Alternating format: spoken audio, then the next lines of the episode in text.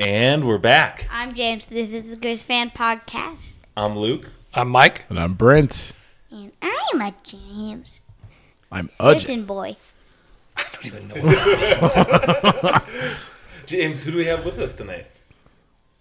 Do you want to introduce our guest? Shaun. Yep, rainy.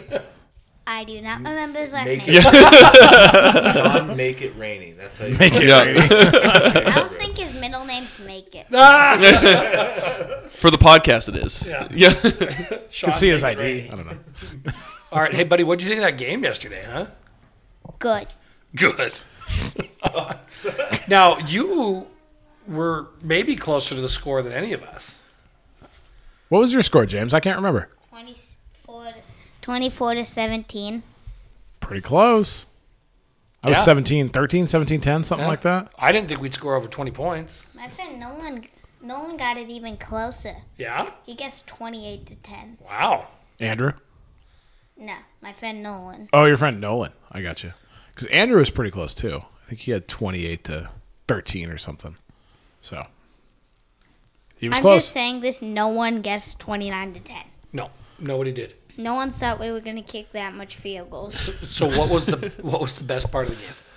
Manny Macias hitting a 50 yard field goal. Ah, yes! Money you do the- Macias? do Did you you do do- the did money you do the money? sign when they say money Maci- money Macias? I, I do have to say to give Brent some credit here. After he hit one of the field goals, I'm walking through the sideline, and Marcus Welnel looks at me. and He goes, "Money Macias." ah, that's perfect. I mean, The team as was doing far the as money we know, sign. Yep. Brent was the first person to say Yeah. this publicly. Now they may have been calling it him, but nobody was saying it publicly. So credit to Brent who made it happen, even though I said it wouldn't. We got like three pods of me saying Money Macias. Mike's like, oh my God, shut up. Oh man! So James, um, we had a pretty full day because we went to the basketball game too, right? Yep. So what was better, the basketball game or the football game? Football. Have you ever been in an atmosphere like that? How, how loud do you think it was in there? Hey, Oh whoa. we don't need that. People don't like that. Loud. Yeah, oh, I didn't catch that one. yeah. I didn't see that one coming. James, you warned me on the one last week. what did we do on What did we do on Friday? Sentinel game. yeah. Mm-hmm. That's pretty cool, right? Yeah. Did you stay dry? Nope. Nope. Did we care? Nope. Yeah. Sentinel State champs. Yep. All right. Who was your player of the game in the Sentinel game? Oh man, wasn't it think? number eleven? Zach Coos. Yeah. Yeah. He had five touchdowns and a QB sack and a blocked PAT. If that He's the one that blocked if it. he doesn't win the Gatorade Player of the Year or whatever for football Montana, we should riot because I don't know how you start and, and I think play at an all conference level on both sides of the ball on a state champion undefeated in the double A level and not get that award. That's wild. Yeah. Well, not only that, but like all the quarterbacks that play both ways, most of them play safety, Yep. where half the plays they're kind of just chilling Yeah, back there. back Not there. a defensive end when you're going up against linemen You're every single play. Every every single play. play. Like that's that's so much energy you gotta use, man. It's so crazy. All I could think about was he was absolutely the best player in the field, and I'm glad he's going to be a Grizz. Absolutely. I, that was, and Sentinel did. I mean, they can't. They There was no question. they did not care. Like that was like they just came in there with, like they faking field goals, two onside kicks. I think they were five for seven on fourth down. Yeah, they went for it on fourth down on like They knew what the game was. That was wild. on their own 30 and got it. And I was thinking right then, it's like if you're the other team, you're thinking that team has no uh, respect for our offense. but hey, anyway, James, anything else you want to talk about? You have questions? I don't. So we've got two Big Sky games this week. Eastern's got a playoff game, and Davis has a playoff game. Right. So Eastern hosts Northern Iowa. Who do you think's going to win that game? Sadly, Eastern, but go Northern Iowa. But then Eastern will come here for a night game the following Friday, which will be fun. I know. And then who does Davis have again? They go to Uh, South, Dakota, Dakota State, I believe. Yeah. boy, that's a tough one. Who do you think's going to win that game? SDSU. Yeah, I think that's probably the right choice. Yeah. All right, but anything else for us? just some. Just some weirdness. See, you're gonna lose your charm if you're too weird. You're weird. Did you know that my mom, your grandma, only listens to this part of the pod? Yep. Then she shuts it off. She's literally like, I don't want to hear my son. I care about my son. She says you'd be happier if you use less profanity in your life. Uh, who knows? All right, bud. Love you. hit my head. Thanks, James. All right, see you, James. See, you, James. All right. Hey, Shaun, thanks for joining us. Yeah, thanks for having me. Yeah, man, Yeah. glad we could have you on. And it's a fun week to be on, in my opinion. Because, you know, I've been going to games for, what, 30 years at this point? 30, 32, 33, whatever. That might be as loud as I've ever heard that stadium. I mean, what'd you guys think? I I mean, I tweeted about this. Like, there's like moments where I think there was more. You know, the App State. Yeah. Um, I can even think back. Uh, it was a smaller stadium at the time in playoffs, but 2000 Jimmy Farris uh, again. App State catches an overtime touchdown to send us to the national Yep. title game. Yep. Uh, the 2008 when the team came out of the tunnel and throwbacks and surprises everybody, and the Joey Counts 2015 touchdown Yep. on ESPN. But the thing was, is all of those moments were like I mean, there was a lot of moments throughout the game, but especially the Justin Ford scoop and score because it was like this crescendo of noise, and it just it wasn't like a quick like touchdown and play and we celebrate and we kind of die down. It was just this like it just got louder and louder and louder. The Justin Ford scoop and score is the closest thing to an out of body experience I've ever had. Because it was like, you know, you're like somebody next to me was like, they're gonna block it, you know, and we say that every time. And then when they're if it ever happens, we're like, see, we called it, you know. But it's like you're kind of watching in slow motion and you don't really realize all the pieces of what happened, except you just see Justin Ford running down the field. And then when Robertson came over and leveled that guy, Oh, man. and there's no flags, and you're just like, oh my god, this is happening. That I mean, that crowd was, and it was a new record. Twenty, what was it? Twenty six. 26. Eight hundred and fifty something. Yeah. Yeah. Yeah, I think yeah that that App State snow game was was one that you'll never forget. Right. Mm-hmm.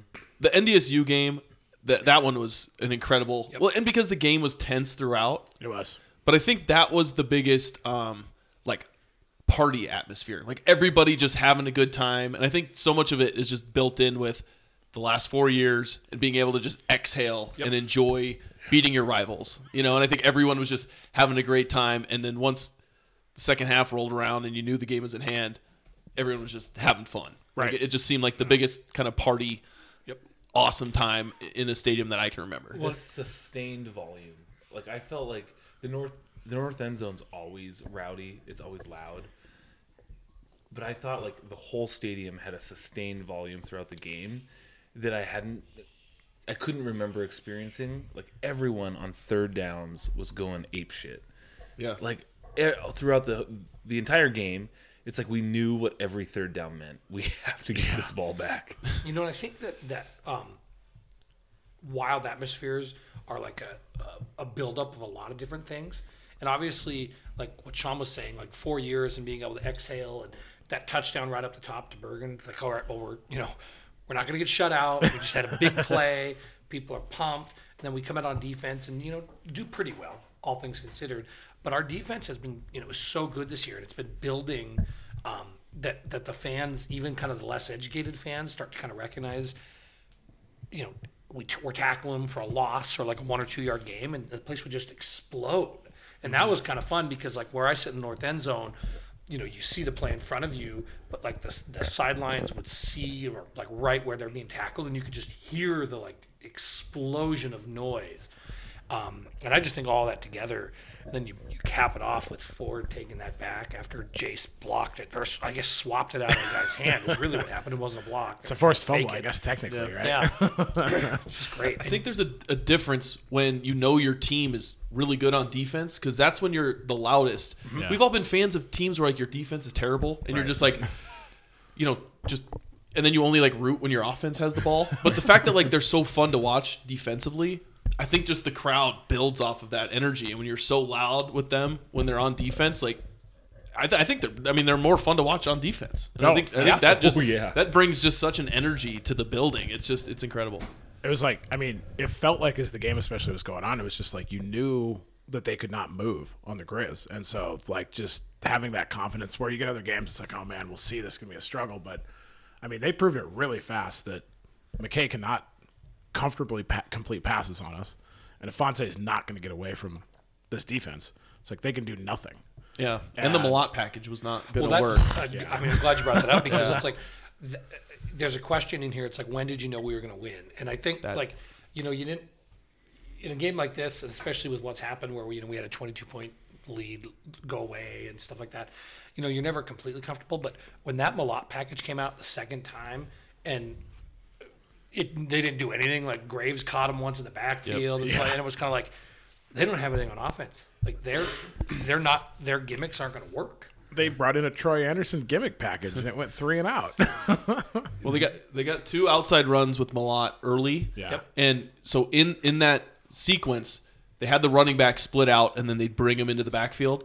And coach said that they couldn't relay that call like during the drive. They couldn't. It's hard to make an adjustment during a drive. Yeah. But then right when that drive was over, they shorted up, and then bam, they they couldn't do anything mm-hmm. after that. And, And it that- was yeah. that first Mellott one, that's where they made the field goal, right? Yep, Yeah, They had the a little bit two the two runs to field the and- outside Yep. that kind of set that field goal. Well, Yep. and then the north end zone forced the field goal because it was third and one. Yep. And then it was third and eleven, 11. Yeah. because Yeah, there's two back to back starts. false starts because that north end zone was so dang loud. That's right.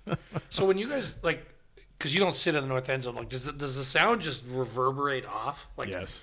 Yeah. it's just like a wall of sound when it's going well. Yeah, it sounds it sounds so loud that it it's weird that it's that far away. Mm-hmm. Does that does that make sense? Yep. Yeah. Like you can still hear conversation, but you kind of have to speak up and you're like, "Oh my god, put yourself down on the field in front of that." And you can just imagine how impossible it is to hear you know yourself think. And I think McKay did get confused sometimes down there. Oh, yeah. Like I don't think he was thinking well. He was like looking back to the sidelines, trying to get the call again, what the audible is, and they just couldn't figure it out. It's so fun. Shaun, you're on. You're down on the field. Like the noise level. Yeah, it's when you're mean- on that north end zone side. When there's somebody right next to you, like you have to like scream to hear each other. like that's how that's how loud it is. Oh my God. Yeah, like you can't you can't have a normal conversation with someone right next to you when the Grizz are on defense in that scenario. You're you are screaming at the top of your lungs with someone standing right next to you. Damn.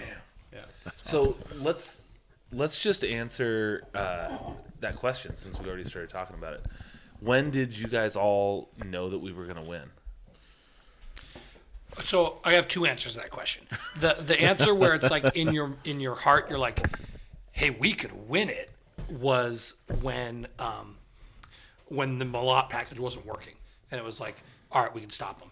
When I knew we were going to win is when they came out and their first drive of the second half was nothing, and it was like, "Oh, they." Whatever adjustments they just That was tried to my do, answer. Yep. they did nothing, you know, and it was like, wow, this is going to work out. I mean, I felt like the Ford scoop and score was probably like that was like the moment where it like really started to sink in because just feeling nervous about we're kicking all these field goals, we need to get in the end zone, and we kept doing like little things like a couple interceptions that just kind of kept the cats in the game. It's like oh, we just screw up and give up like one big play, a touchdown, and it's a one score game again. But then that Ford scoop and score, I think that made it a two, maybe a three score game at that point, or a 16 point. I can't remember what it was at this point. James tells me it's a three score. Um, that's where it really sunk in. But what's funny was, uh, I won't name the name, but I asked somebody who was, I would say, fairly well connected, and I asked this individual, when did you think you were going to win the game? And he said the second play when Junior Bergen caught the touchdown. Yeah, for me it was that opening the opening possession of the second half. And so normally when I'm on the field and I'm shooting the game, you know, I'm moving up and down because the, the you know the ball's moving everywhere. Yep. Well, the Cats didn't move the ball past the 35 in the third quarter, and then they kept punting, and then Junior Bergen kept returning it towards it the 50. midfield. So I literally did not move Yeah. the entire third quarter because the, uh, the the line of scrimmage, the Cats couldn't move, and they were punting, and then Bergen was getting it to the 50, and so I stayed in the same spot for the entire third quarter, and so that I don't think that I can't remember the last time that that's happened, and so that was kind of when I knew it just wasn't they, they were not going to be able to move the ball to score multiple times. Didn't the Cats have under 100 yards of offense at the end of the third quarter? Isn't that right? I think so. It was, yeah. I mean, whatever. They had it was. 70 on the last drive, and they only Yeah. finished with like 200. Yeah. Yeah, so they're if they had 70 on the last drive, they finished with 204 yards. So I mean, Probably about that. so they're sitting at about a buck 30, buck 35. Yep. Luke, what about you? I think it was it was in the third quarter. We three and outed him twice. Yeah. And in between that, we had a possession where we had a first down.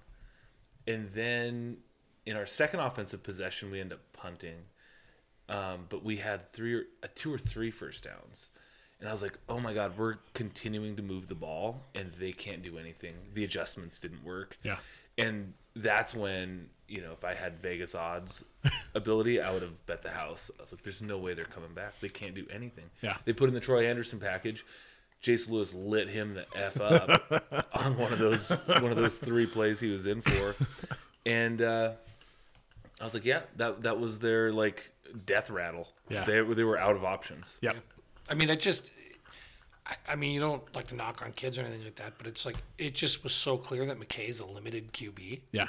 and they didn't have it. Like, and and the the maybe the the biggest area of vulnerability for the Grizz defense is the middle of the field, and he they couldn't call plays to the middle of the field because he can't do it. They Did just he got out. throw anything to the middle? I mean, No, he he had a couple deep out-coached. shots where he like got hit, but yeah. They got out coached. The Grizz were were sending seven, and they were just letting our cornerbacks play on islands. And they're like, McKay ain't gonna figure this out. He's not gonna make a throw. Well, the thing the thing that they did, they've never done this all season long. Is Justin Ford traveled with the with number one receiver? With 86. Somebody pointed that out. That to is me never. today. Yeah. They've never done that all year, and so he was traveling with McCutcheon, and I noticed that early on, and I was like, they have not done this, and they were just letting him go one on one the entire game, and I think McKay was banged up. I think he got hit pretty hard in that Idaho game because he did not want to get tackled. And the only quarterbacks that have had success this season against the Grizz are holding the ball, taking a hit, and and, and, throwing. letting it pop open late Yeah. to, to find their guy. And he was getting rid of that ball so early that the receivers never even had a chance at that point to get to get open yet. And so he and the players can sense that. When you're on the like if we can notice that as you guys in the stands and me on the field, if we notice like, oh wow, this guy's getting rid of the ball, he does not want to hang in there. well, you better believe that that's like, you know, that's blood in the water for sharks, oh, you know, and they could sense that on defense and they knew that there was no way that he was going to be able to hang in there. I mean, they kept calling run plays too for him, and I mean, he th- those MSU QBs on those run plays took a beating. Oh yeah. because I mean the Grizz came to play, and it's like that's the sort of thing that builds on itself. Where it's like you know those players all had a moment where it's like, hey, we're gonna win this game, and then it's just like you can't mess with us, you can't go on us, you know, and it just built and built and built. And this defense, I mean, yeah, they gave up the garbage touchdown in the fourth quarter, so that was another streak of 13 quarters without Yeah, a touchdown. Without a touchdown. I Yeah. mean, I for for whatever our offense is, and I think we're going to talk about that. I don't think a team in the playoffs would want to face this defense right now. I mean, I I kind of think we have faced maybe the most potent offense in the country already. We're probably going to face them again in two weeks. Yeah. And the Cats have maybe one of the most potent defenses in the country. Yeah. the thing about the Cats defense, I mean, yeah, Junior Bergen gave us a lot of short fields that we turned into field goals. The Grizz offensive problems anymore aren't that they can't move the ball; it's that they can't finish. Yeah. Yeah. Yeah. And if they could figure out how to finish, teams are going to be in trouble. But it's like we're running out of time to figure out how to finish. But it's like, you know, the pieces are there. I mean, Grossman's a phenomenal mismatch. I mean, mm-hmm. we still have Sammy Akem. Kim Simpson's a tall guy, and it's been fun seeing him get worked into the offense more and more. It's like the pieces are there for us to figure out uh, how to score inside the 20. Um, we just haven't done it yet. Yeah. because you're not they're not physical up front in the run game, and I think that's I mean that's how you finish drives. Yeah. is being able like when when you need one yard, you can run it up the middle and get it, and they. I mean, they didn't do that, that and they can't do that. That's been, in I that mean, that's been a yeah. weakness for a while now. Yeah. um, for Montana. Well, this whole year. and until they can solve that, I mean, that's that's why they can't finish drives because you need to be able to just, hey, we need a yard, we need two yards, run the ball. But I would say that it's clear, you know, now we're we're this will be the twelfth game of the season coming up, and we are who we are. Yep. So I don't know why when they get inside the twenty, they insist on trying to do it still. And I understand, like you need to show the run so people can't completely cheat on it and da da da. But I mean, at some point, I think we got to get creative inside the 20 and just acknowledge that running it up the middle on an RPO or whatever it is in in working. Yeah. And Yeah. I know that like you know Colter and I've talked about this a little bit, and it's like that a lot of these runs up the middle are RPOs, and Cam could read it and run, but it's like. I don't want Cam to run it either, you know. I mean, the guy's But- but- beat to but hell. Go, I mean, Like, when's last? Go under center. You got the, you put the three tight ends out there. Yeah. Go under center. and Just go play action. Yeah. because you haven't done it. So teams are gonna like not think that you're gonna do it. Yep. yeah. So Try it and do exactly. it, Like or it- try, or just try running it from behind center for once. you feel like the other option doesn't work. There's Jeez. there's some room for creativity. I don't know. On the flip side, though, I mean, they we talked about this a bunch uh, with uh, Malik Flowers on like the jet sweep type play, and they used it twice. They motioned it multiple times, and they motioned Bergen too, where he'd also break the route and go back. And I think he caught a pass out of that as well, didn't he? And so they like they do show some creativity. It'd be nice to see a little bit more. But you know, Flowers, what he had like a what did one of his runs like twenty yards? One wasn't for much. Yeah, but one of them, no, it was nice to see because Yeah. it worked, and worked now it's on film again. At least a little window dressing. Yeah. Yep. Yeah. Yep. Um, Let's talk about Junior Bergen because we we talked about this. We we put this question out on the pod um, on Twitter, and in the excitement of everything going on, I don't know that it got much attention. but the question is, and so Shaun, I'm going to put this to you: Yep. Has there I mean, in the recruiting battles, we everybody always likes to talk about who won, Montana or Montana State. But the reality is that we don't know for years because all these kids come in and then they redshirt and then you know it's like down the road.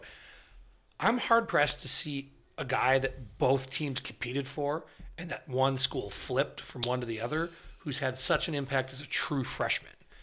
I Well, mean, yeah. Well, the, well, the other the other added thing to that is a lot of times like we don't know how the battle ensued because a lot of times like Right. they these guys have family connections. Like Exactly. Troy Anderson was always going to be Yeah. a Bobcat. You know, Yeah. there wasn't like a battle there. You know. Yeah, no, he was no matter who the coach was, he was Yeah, gonna and it's not usually like public knowledge on like if it's a 50-50 battle. Like you usually like we don't know those kind of situations where like the kid has no family ties and we don't really know who had the edge in the recruiting battle and then it leaned one way and they ended up going there. And even when people say it's a battle, it's like I remember when Gabe Sulser was being recruited, like it was like, oh, was both always teams have a chance. yeah. But his sister ran track for UM, right? yeah, so there's So always it's like, one team always has the inside Yeah, track. that was usually. probably a good sign. just because Montana, I mean, just the degrees of separation in Montana just are not there. You know what I mean? So usually someone's going to have a tie to one or the other. So usually we don't hear about it publicly. But no, I mean, as a true freshman, I mean, and you know, Vigen was asked this, you know, at the end of the press conference, which was pretty interesting. Colter was the first one. He asked, um, "What kind of impact would you say Jer- Junior Bergen had on the game?" And he goes, "A big impact." And that was it. And then Frank Gogola with the Missoulian goes, um, you know, obviously, uh, yeah, obviously, um, you know, he committed to you guys, and then when the new coaching staff, um, what what were you doing to conversations like trying to convince him to stay? And he goes, "Yeah, I'm staying away from that one," and get and got up and walked away. But that's just got to be absolutely brutal to not only lose like the top recruit, but then to have him beat you in his first year. Yeah. because normally like yeah they get they get wait, you two I mean, three years down the road but at that point like you kind of forget you almost for, not forget about the player but like it just takes a while for them to develop and then later on you kind of forget that oh yeah there was a recruiting battle this happened that happened. For it to be kind of in your face year one like that I mean that is and all you know for Montana State fans watching that game that had to be tough. It's it's like getting broken up with, and then your ex is posting Yeah. posting instas. She's on the gram. on the someone ground. else. with someone way more successful than you Right? Like, Oh, oh God! Um, but I mean, you're you're spot on, Shaun, because it's like I think he was the MVP of the game yesterday. I mean, between the big One of 'em, touchdown yeah. catch. I mean, yeah, I mean, you could give it to a few people, but I mean, also just the consistent punt returns. Well, because they were so bad at punt returns Yeah. the week before, and Coach Hauk was like, "We're we need to figure out how to get that fixed." Yeah. Can you imagine though? Just think about this, because this is kind of crazy.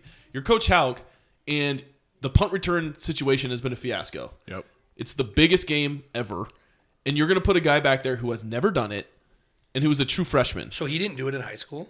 Well, he never done it all year. Well, yeah, for yeah, Montana, never done it yeah. all year, but- like, okay. but that's what I'm saying. Like, Not do- that high school doing would be the same. doing something something. double A is about the same. Yeah, doing something for the very first time. Hey, I mean, all those guys he lost that state championship to last year at Sentinel are on the team now. But anyway, no, you're right. But like doing something for the very first time like that, like that takes a lot of guts as a coaching staff to believe in a player like that. Yeah. Mm-hmm. And what he has handled as a true freshman, going from slot to running back, back to slot to punt, like this guy is just. I mean, it's it's super impressive. Just the versatility and the maturity Yeah. that he's been able to show. Because as a true freshman, I mean, that's that mentally like that's just a lot being thrown at you, and when you're not you're not very comfortable both mentally and physically as a true freshman mm-hmm. when you move that jump and for him to be able to do that has been so so impressive Junior does have kick returning stats from high school, but no punt return stats. yeah So there you go. There you go. And catching a punt's not easy. And no that's the hardest like- thing because like malik flowers like isn't the best at catching them like that's why he doesn't go Yeah. back there because um, it's a hard thing to do Yeah. when you got guys barreling down on you and you're trying to catch it knowing that like you might just get your face knocked Yeah, off yeah. as you catch the ball that's But you know, not, that's not easy talking about the coaching staff and having the courage to put him in that, you know, the position. They also did make a fair catch, you know, because there were a couple where it's like Pretty close. they were close. Like you know, you hmm. might say, "Hey, fair catch those," and I mean, he caught him and made something happen with them. The other thing about the matchup is so Montana State doesn't have a special teams coordinator. Like they don't have a, a defined special Oh. teams coordinator. Oh, interesting. Yeah. And Well, that showed. and obviously like uh, you know, Coach Hauk's like he's decent at that, you know? Like that's kind of like his thing.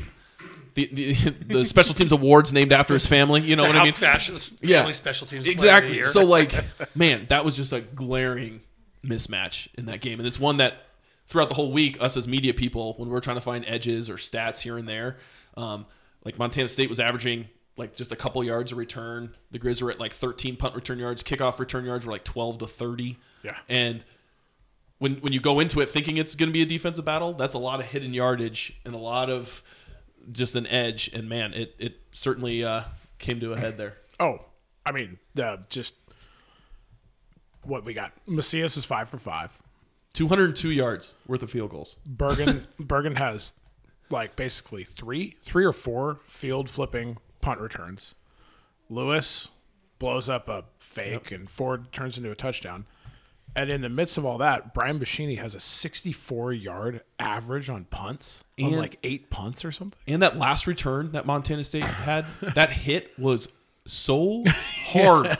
They hit him at like the 18 and like cuz they didn't it's so funny all these teams all year like fair catch it and don't even like try and return it against the Grizz. Yep. They even like they'll catch it on like the 7-yard line and they're fair catching it cuz they know that they're not going to get a good return. And MSU that's one of the funniest things when you're on the sideline the amount of trash talk that the Grizz have to the return team of the opposing team because they know that they don't want to return it and they're just like daring him. They're like, return it, return it, come on, return it. and then after they get a couple touchbacks, like Coach Hauk and the, the return team, they go, they always go to him. They're like, can we, can we just start kicking it short so we can make some tackles? and then they intentionally kick it short because that's how much confidence like those coverage teams have, and they kick it short on purpose just so like they can reward all those guys and let them just go reward knock some heads. Yeah, it's unbelievable. Oh that's awesome. Um, well, I learned something new that MSU doesn't have a special teams I did not know that, no. But you know that tremendous play design on the fake field goal. um, I guess nobody gets to take credit for that. I didn't know if it was a fake originally because it. I mean, it was either a fake or we or the Grizz were so bearing down on it that the kicker was like, "I ain't kicking this." Well, like yeah, the, the one guy on the edge started moving like they were gonna lateral it. Yeah. but it just obviously never Yeah. came to fruition. That was a mess. I mean, uh, it worked out great for Montana, but whatever the hell they were doing on that play, um, bad to worse. You know, you go from a. I don't know why they didn't go for it, but to just, I mean, I'd rather just have your like. You, th- you really think you're gonna like trick Montana out of all teams on, on special teams? Like, just put your offense out there. and maybe because NAU got them the week before, they're like, "Oh, they're susceptible." But to me, that almost would read like that coaching staff didn't do good film work, which. You know, listening to their fans, like they complain about the play calling the same way we do. It's like it's kind of funny because we did this pod with a couple of cat cat pod guys, and the complaints are almost the same about the two teams. It's pretty funny. um, we need to pass more. We need to get outside the tackle. Running up So the we need- middle. We need to be more creative. but it certainly didn't look like they did anything to try and scheme anything against our defense.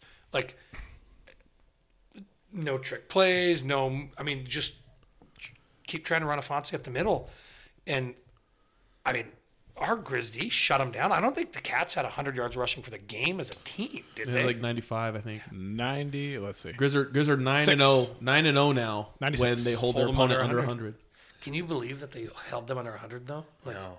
And I, Isaiah Ifanse, 'Cause 2.6 yards a carry. Offensively, the Cats had great stats all year.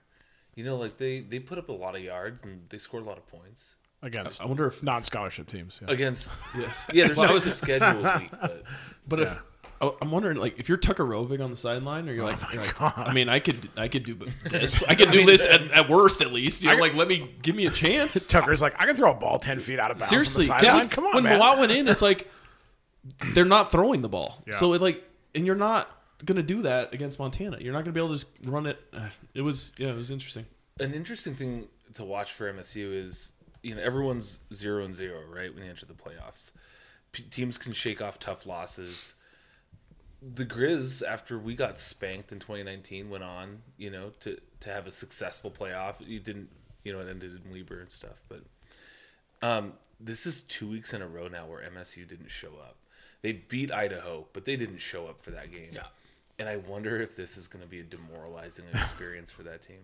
I think so. I, I mean, I, I think if Southeast Missouri, um, like they're they're a pretty good team. I, football is just so much. It's such a long season, and it's about health, and it's about just peaking at the right time too. Yeah, yeah. Montana went through their lull. They went through getting banged up in the middle of the season. Like they're starting to get healthier now. They're starting to get into a rhythm.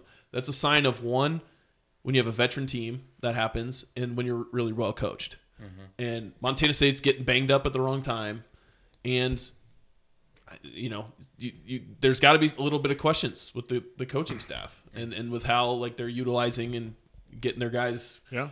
ready to go because they have their system, but does it does it work against really good teams Yeah. and really good defenses? And- And, I, that's the question that needs to be answered if you're from that perspective. And if I was, you know, one of the, the team coming in to play the Cats, even if I don't have a great defense, I would play to stop the run and dare McKay to beat you mm-hmm. because he clearly won't throw the middle of the field.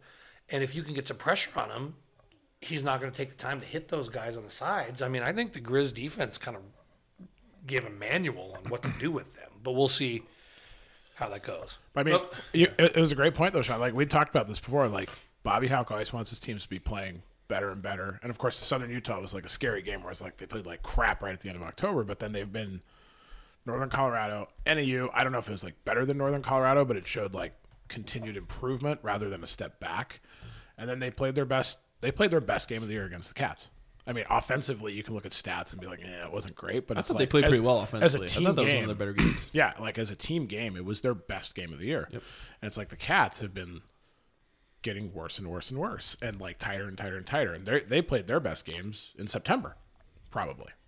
I mean, I guess the Eastern game was probably their best with a with a pretty good showing there. But then it was like after that, it's like they were sliding. So that was one thing that like gave me a lot of hope with going into this game was it just felt like we were going different directions. Yeah, and I, I just think that when you have like a shutdown corner like a Justin Ford, Yeah. I mean that just completely changes your defense when you could just be like, hey, I mean Lance McCutcheon was leading the Big Sky in yards. It's like when you could just put one guy over there and erase him, and then use those other safeties, and you don't have to worry about help over the top, like, and because they hadn't traveled, so I thought MSU was going to match him up on Omar Hicks-Onu, and and Montana would you know maybe give help over the top for the most of the most part. But the fact that they let Justin Ford just do it, and then now you can commit all those other guys to the run, like yeah, that that's the blueprint. But that means other teams you got to have a guy like a Justin Ford. And there's not many teams that have a guy like a Justin Ford. Right. Well, and I mean for Montana of late, it's just nice to have corners that are corners. You know? Yeah. Yeah, I mean, previously it was converted wide receivers. Hicks Onu is damn good too. He doesn't get a lot of balls thrown at him. I think he's really underrated. I'm kind of bummed that he's a senior. Yeah, But then, yeah, we got you know, You know- Walker and Gradney and Acho Su. and Acho all these So Acho coming the I mean, guy that like people don't know that The- when he's an upperclassman, gonna- that guy's gonna be really good. Yeah. Yeah. Man. Um, just kind of looking at the Big Sky Conference website, uh, the Griz ended up leading the conference in scoring defense. So they, you know, um, did well enough against the Cats to take that title away from them, which is great. They ended up fourth in scoring offense, but of course that was a team effort. Um, I mean that in the nicest way possible. Um, what else? Uh, sacks for Montana, six more than Montana State. Um, which I mean, Montana State sacked Humphrey five times. Griz got McKay four Dude, times. stats are crazy. If you look at the stat sheet from that game, You think MSU? Look at it defensively. So like Montana had uh Montana State had five sacks. Montana only had four. Tackles for loss was Montana nine, MSU eight. Yeah. They had two two interceptions. Montana had no turnovers. None. If you just looked at that stat sheet with those stats right there, you're like, oh yeah. I mean, Montana State's defense played better. But then when you watch the game, it's like completely different. That's why like it's so funny how sometimes stats just completely do not tell point. the tale. Yeah. But it's also why I think that one of the big difference makers in the game was Bergen flipping the field position. Yep. Mm-hmm. Yep. And, you know, our great punter, Number one in the country number one in the country as a freshman. What was the tweet that his dad had? It was like he set a record. Yeah, he had the most. It was like the most net punt yards in school history Wow. per punt. As a freshman. That's amazing. Yeah. What makes it like? How do you make a good punter? Yeah, that's what I, knew, I wanted to ask Bobby. That like, can you develop a punter?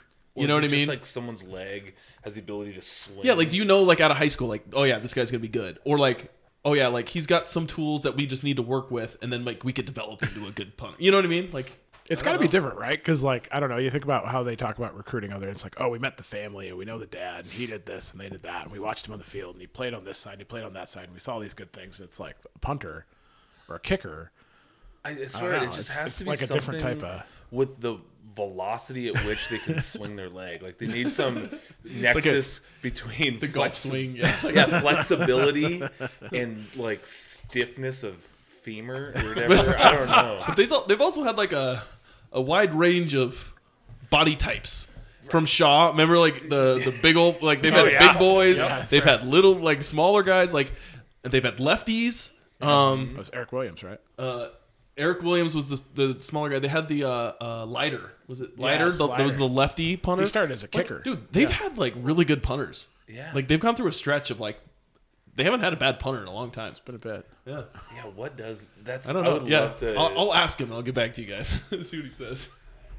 I'm just imagining one of your awesome like specials, Shaun, where you're talking just to Buschini about punting, you know, and he's like, I can just see the video where he's throwing the ball, like spinning it. It's like cold. You have that. The, Oh, I should. Oh, I should just do like a full dramatic one that's just kind of like sarcastic a little bit. But uh-huh. yeah, What's your What's your be good, practice yeah. like? He's like, well, I come out and I thump about fifty. then I then I lay on the jump mats. have, have, have really really dramatic music, and when the beat hits is when they kick it. You know. Yeah. Like slow motion leg movement as he's Yeah. sweeping through, and then right when he hits, like, Yeah. and then you break you break away to players who have real like difficult practice and training scenarios. like I don't know what that guy does. Have you guys ever noticed um, how consistently OD practices long snaps on the sideline? Oh, all the time. It's crazy. It's all game. Like Yeah. He- all game, he practices long snaps every third down, he runs He run- yep. from one side to the other. to get get lined up. Yeah, He's always like, uh, Shaun, can you move for a second? I need to do it, like, because I'm always in the way. Him and Macias, like, I'm always like standing there. They're like, Shaun, get out of the way. I'm like, sorry, sorry. Sorry, Oh, God. I like it. Oh man. Um, any other takeaways from the game? I mean, atmosphere is awesome. Oh my god! I I guess I would say I don't. I didn't realize how much I needed to win. Yeah. Mm. You know, from like a mental, like dealing with you know all the cats in your life who are just like rubbing it in and just. It's been five years. the man. university as a while, whole, yeah. just you know, we need to keep building on these positive things, and we had good enrollment this year, and the the tailgate experience was super fun. yeah, it was. Brent, thanks again for hosting half of Shelby, Montana. Your you bet. Um, This is like, like Jeff, who you'd met previously, loyal pod listener, like brings in his a friend of his. I'm trying. to I think it was a family member. I can't remember though. Also from Shelby, but a Cap fan. And then who was it that you you brought someone from Shelby over after the game? Was uh, someone's oh yeah, Uh, Kellen lady. Clark and her, uh, Anne. his mom, Anne, yeah. And who's was a UM And grad. there, and there was someone else randomly like, like all of Shelby is like gravitating to you, my you tailgate. tweeted out your tailgate spot. Highland Highliner can spot a free beer from 25 miles away. What'd you guys think of the uh, the front of the helmet? With Oh, the, man, with the, the series full- with the the, series record on history on the front as like the because everyone's like, what are they gonna do jersey wise for the brawl? Mm-hmm. And it was just initially I like tweeted out the jersey. I was like, same combo as always. yeah, And then I was like, ooh, there's a little actually there's a little subtle difference. a little, little change, little change. I liked loved it. Yeah, I liked it.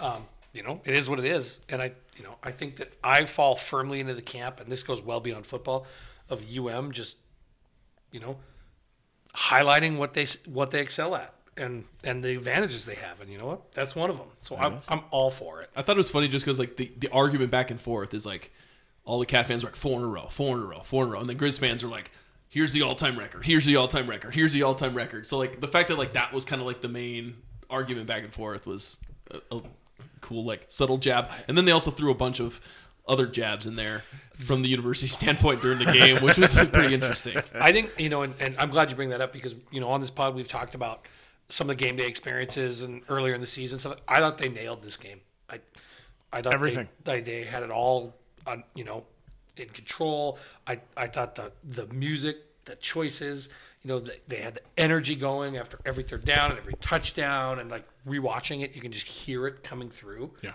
Um, The music, uh, I- the music was different. There was a lot of different. yeah, I thought some of the stuff they were doing on, on third downs and like like to keep the fans energized and stuff was great. I thought the fireworks were great. Um, but I loved loved when they played Mony Mony to troll the cats. And I didn't notice it, but you guys I mean, they did Oh, yeah. the the video of Champ falling at the of tripping over the snowbank. And they even did some like old school Monty stuff. Like he came out and tried to do the Kid Rock. Yeah, came out in a truck and yeah. That was kind of fun. Man, yeah, they had a lot of fun with it. It was funny because where I sit, it's like really close to the section of cat fans, and they were all quite confused when Mony Mony came on because what there was like a minute to go in the game, right? Yeah. Didn't they do it between the two kneel downs or something? I mean, it was right near the end. It was awesome. And uh, you know, they love singing their little their little crappy chant during that, and like.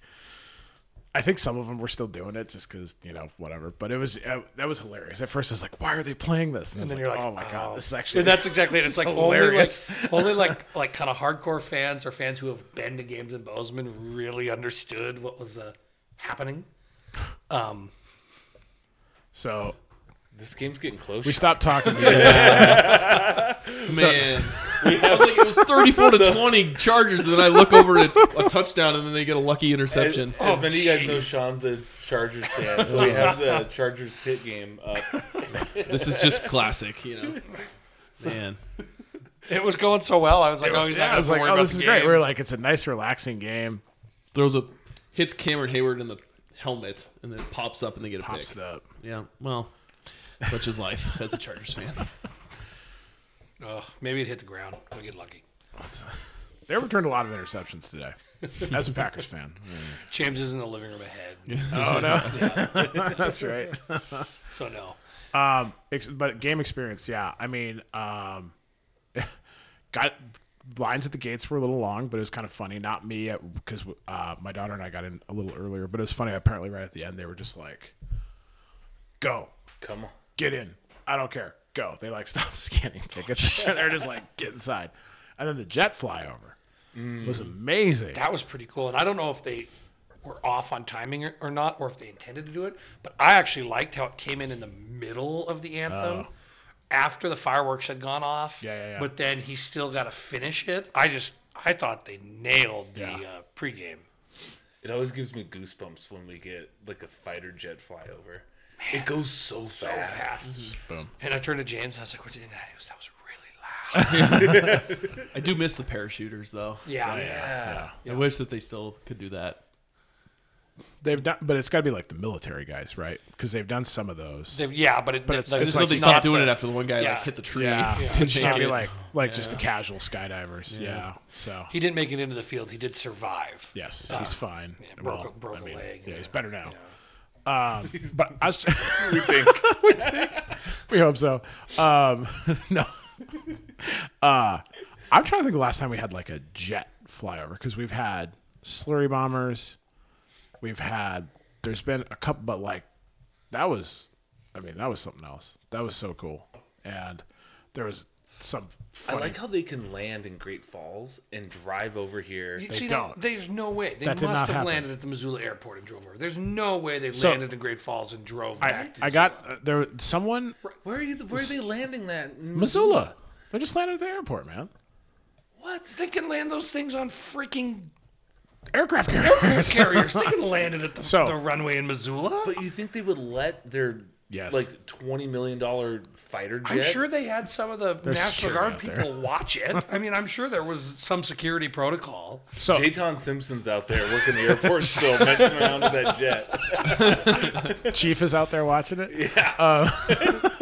um, no, I, I, I live out there on the northwest end of town. I can I can I can attest. Jets land at that and like don't just like touch and go, but they land and they so it's they can land. there. Okay. Yeah, there was someone that was saying that they're like, yeah, they flew over and they landed in Great Falls and they caught a ride and they got back. Well, and Luke was just like, said it. Well, I know that, but I was I was hearing this before.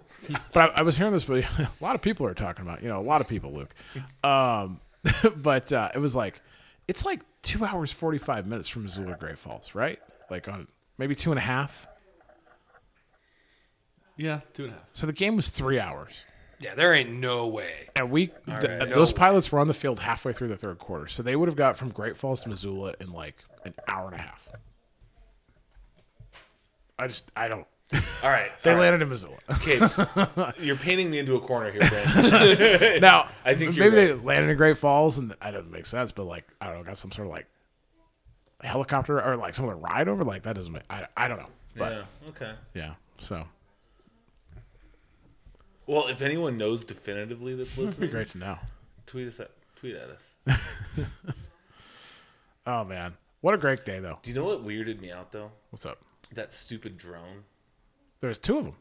I I don't like those drones. People watching on TV loved them. Well, it, I'm sure it's a cool experience, but I I caught myself looking at it a lot. Like, What Pretty is- loud too. Mm-hmm. They are. Yeah, they are. Did you guys they? see the the game day piece? That was The story of awesome the game day ran. that Van Valkenburg did. All right. Yeah. Yeah. Brilliant. What What did you like about it? He's just still um, salty that they didn't come. A little bit. Yeah. I mean, it was I fine. think I think that's fair though. the the fact that they the- really teased it. Like, They they did. They let us on. they definitely let us on, but I think that the decision came down from Oh no. Well, the decision execs was like far beyond. yeah, it from a, wasn't the from a crew. TV station perspective, like Fox has been dominating that noon kickoff slot, mm-hmm. right? And they wanted ABC wanted to, ESPN wanted to kind of try and get a ratings boost in that noon slot. So I mean that's No, I get that's it. why. Um, but to me, the fact that they took the time to, to mention it bodes well for UM getting that in the future. And we talked about that a little bit with Ryan last week. I like how we also they kept showing the score of that game and how crappy Yeah. the game it was. I like how the PA, the PA announcer announced it, and then everyone was just like, "Boo!" score from Columbus, Ohio.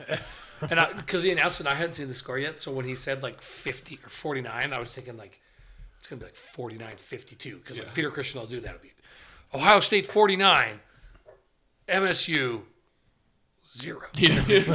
Whoa. um, I know that I lost my voice yesterday.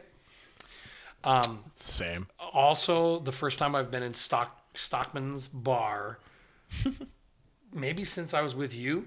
I don't know. It's been a while, Luke. Uh, we're talking decade, maybe. What was it like? It was. Similar? It was similar. Yeah. Um, Yeah, not a lot changes. in felt a little old, except that when I went, we walked in. Me and another guy walked in, and we didn't get carded. And the guy just gave us stamps and said, "You boys have a good night." And I was just thinking, "Yeah, that guy's thinking like you guys are too old to be here." Although there were a lot of people older than us in that bar, I was surprised at how many people I saw who I knew in stock. Interesting. I remember my my fondest memories of stocks was showing bouncers like a Safeway card to get in, and then feeling like the oldest guy in the bar. I was like, why is everyone younger than me? I shouldn't be in here. with your Safeway card. Yeah. Oh my god. What time are you guys down at Stocks? I didn't go to stocks. Oh, okay. Mike. Um, like nine thirty. Wait, Luke, you texted us if we were going out, and I was like, probably not. Yeah, I but went to the didn't basketball game, and then I just Oh, went out. basketball game. Okay. yeah. Did you end the- up going out? No, Okay. no. I retired. I was definitely drunk. Um, yeah. You start drinking at 10 a.m. So and it's it was- like 9 p.m. Like you're 11 hours later. People are like, we're I mean, going it was- downtown. It it's was like, just yeah, like college though, because I called my dad this morning. I said, "Hey, can you give me a ride downtown to get my truck?" The only difference was instead of having someone's younger brother come get us, uh, we had someone's kid come get us. So you know, That's hilarious. perfect. Um, what I really like, uh, Bear Tycoon and his wife showed, Yeah. and she had never been to uh, a tailgate experience. Really? She went to a university that didn't have college football, Oh, wow. and she sat in the north end zone thanks to Brent. Yeah. And she's like, "What's the north end zone?" And I was like, "You have got to just lose your shit all game long in the north end zone." And I think it might have been the coolest first game experience for someone of all time. I mean, that game, that event, North End Zone. That's, yeah. Shout out to Dan, who I think listens to the pod. Those are his seats that they got. So, yeah. So awesome. This is actually a great time for a user question we got, and we can give Shaun a couple minutes to Shaun needs do to- whatever he needs to do. Shaun needs, oh, Shaun needs to do some. Chargers, 'cause the- Brent Wahlberg You'll be angry. sneaking on Scores fourth now- and one, you idiots. tied, and they went Oh, for it on maybe fourth block down a and didn't guy. get You it. got to block 93. If they would have snuck that though, the running back. This is what I love about Shaun is that when I blow up like a crazy person on the Packers and everyone makes fun of me about it, and they're like, Shaun is like this excellent media personality, but when it comes to his professional team as well, he's not nearly as nuts as me. but there's like little little moments. You There's can like- see the cracks. in Shaun the- has like a Brent Wahlberg Chargers tweet that just creeps in every now and. Yeah. It's like, yes. It's just it's, it's just like venting, you know. It's my because I'm watching it at home and everyone's asleep, and it's just like my way of venting. yes. What makes you a Your hope crazy, that maybe one of them will read that tweet the next day. yeah. what makes you a crazy fan and you and your Packer tribe on Twitter are like this is you'll just tweet non sequitur things like everyone's watching in real time with you. Yeah, like they're sitting It'll there be like, me. I can't believe they didn't like pass there, and you're like, what is this? Tweet? Yeah. and every see it once like in a a day while, like later. it'll be something where it's like it, you're not even actually completely sure it's football, and it's like, oh god, is something bad happening? All right, I can't. probably yeah, do it too. I can't believe it. Oh no! What happened to Brent? I like, I do it with Yankee baseball. Um, so we had a user question, or a user question, a listener User- question that I actually thought was great. So I want to bring it up now. A guy named Nick Larkin said, he said, first listener question out of the gate is recap your 10 a.m. to 10 p.m. of your day. and then he did hashtag Money Macias. So I'll go first. I actually, we got there um, at 8 a.m. Um, uh, at the tailgate we were at, they had gumbo going, Nice. sausage. it's good gumbo. Brent actually got some 12 gumbo hours on the way later, it out. was still 12 good hours gumbo. later, it was still delicious. the andouille was gone. Um, Yeah, That's my yeah, only yeah. complaint to the Yeah, chef. No, and Dewey was gone. it had been all day. Um, so we actually got to the tailgate about eight thirty. Um, kids are running around doing all that. I went over and helped set up my, my company one. Yep. Um, you know, did all the normal tailgate stuff. Tailgates were great. There were a lot of cat fans, but it was all good fun. Went into the stadium at about eleven fifteen because I didn't want to get stuck sitting outside during kickoff. Um, sat there, you know, waited for the game to start, which was fantastic. I this season have not been leaving during halftime because, unlike, you know, Brent and, and maybe you, do you leave during halftime? No. No, I want to be a good fan. You know, I want to be back there supporting the team in the third quarter. Um, so did that. Um, after the game, um, you know, watched all the all the celebrations on the field, which you know, took that all in. That was so fun. Um, when they were bringing the the trophy out in the back of that truck, um, you could tell that the guy in the back of the truck was trying to get the players to move so they could take it to midfield. Yeah. the linemen were having none of it. Give it to me. Mallory basically like threw open the tailgate and yanked that trophy. And I couldn't believe how much he moved it. I thought he was going to pull the thing out of the truck. and the other lineman picked it up and away they went, which was great. Um, we stayed out in the tailgates until six or so. Um, and then went to the basketball game. and I uh, went to Stockman's bar. So there's my uh, there's my day. Man, Probably left out some key details. There were several beers consumed. one or two, right? Yeah, Yeah, and water. and water. Yeah, So you're responsible. always. Water between every beer. Yeah. Good to go. Um, yeah, typical. I mean, I don't know if my schedule is that actually all that different from a typical game, but it's like because I do a tailgate as well too. So uh, my daughter came with me uh, to the game, and so Em and I were out of the house by eight thirty. Kegs of beer from Pattee Creek Market shortly thereafter. Load up on site by nine thirty. It is kind of. I mean, obviously you knew it was coming with um, the game, and. Uh, but a lot of times so the tailgates where we are in the grass area you can you're supposed to not tap your kegs till two hours before kick um, so usually we get in about two hours 15 minutes before to set up and there's usually nobody there so we got in at like 9 20 9 25 so two and a half hours and it was packed out there already so i mean you could just tell right? grizz cat you knew it was going to happen so yeah tailgate setup did come out at halftime but only missed i didn't miss yeah we left with three minutes to go into the half got out slang some beers just me not my daughter she served chili and um, She's great. She was a sport. I saw her at the end. and uh, only missed the Bobcat three and out. Um, uh, first possession and back in the stadium, and same thing. Tore down. T- you, You know, only we were all. missed the moment where I knew we were going to win. I mean, Yeah. but you missed it, so you didn't know. I already knew.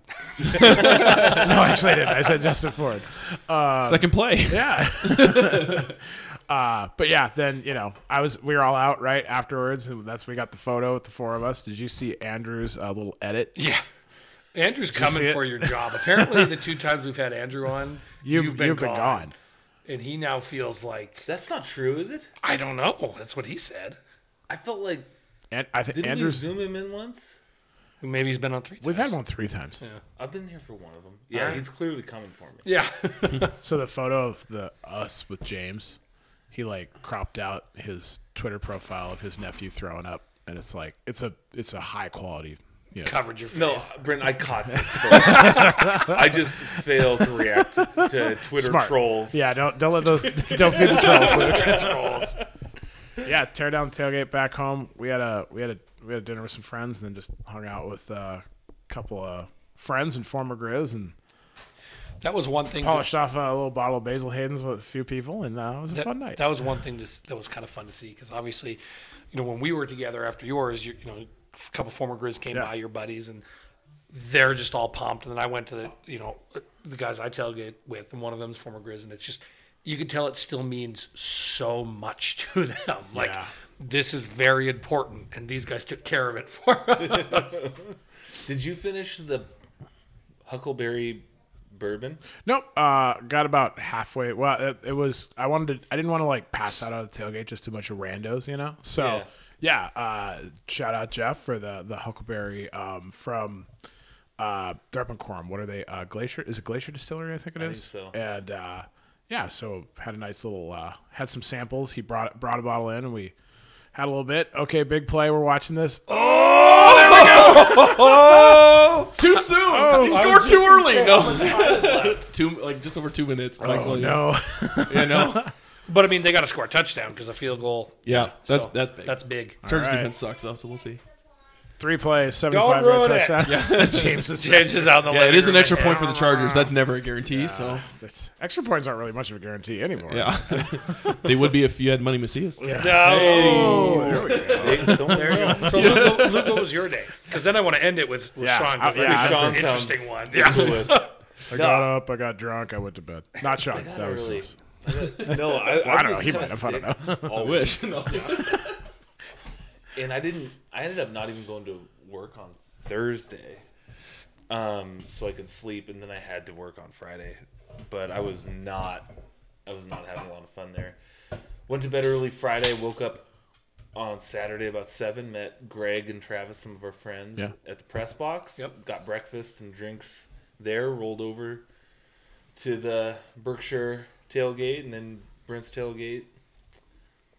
After the game, Yeah. uh, went back to Brent's tailgate. It was so fun. We hugged. We took pictures. I know. I got I got there first. Like we waited in the stadium and figuring, all right, Brent's going to be there. So we go out.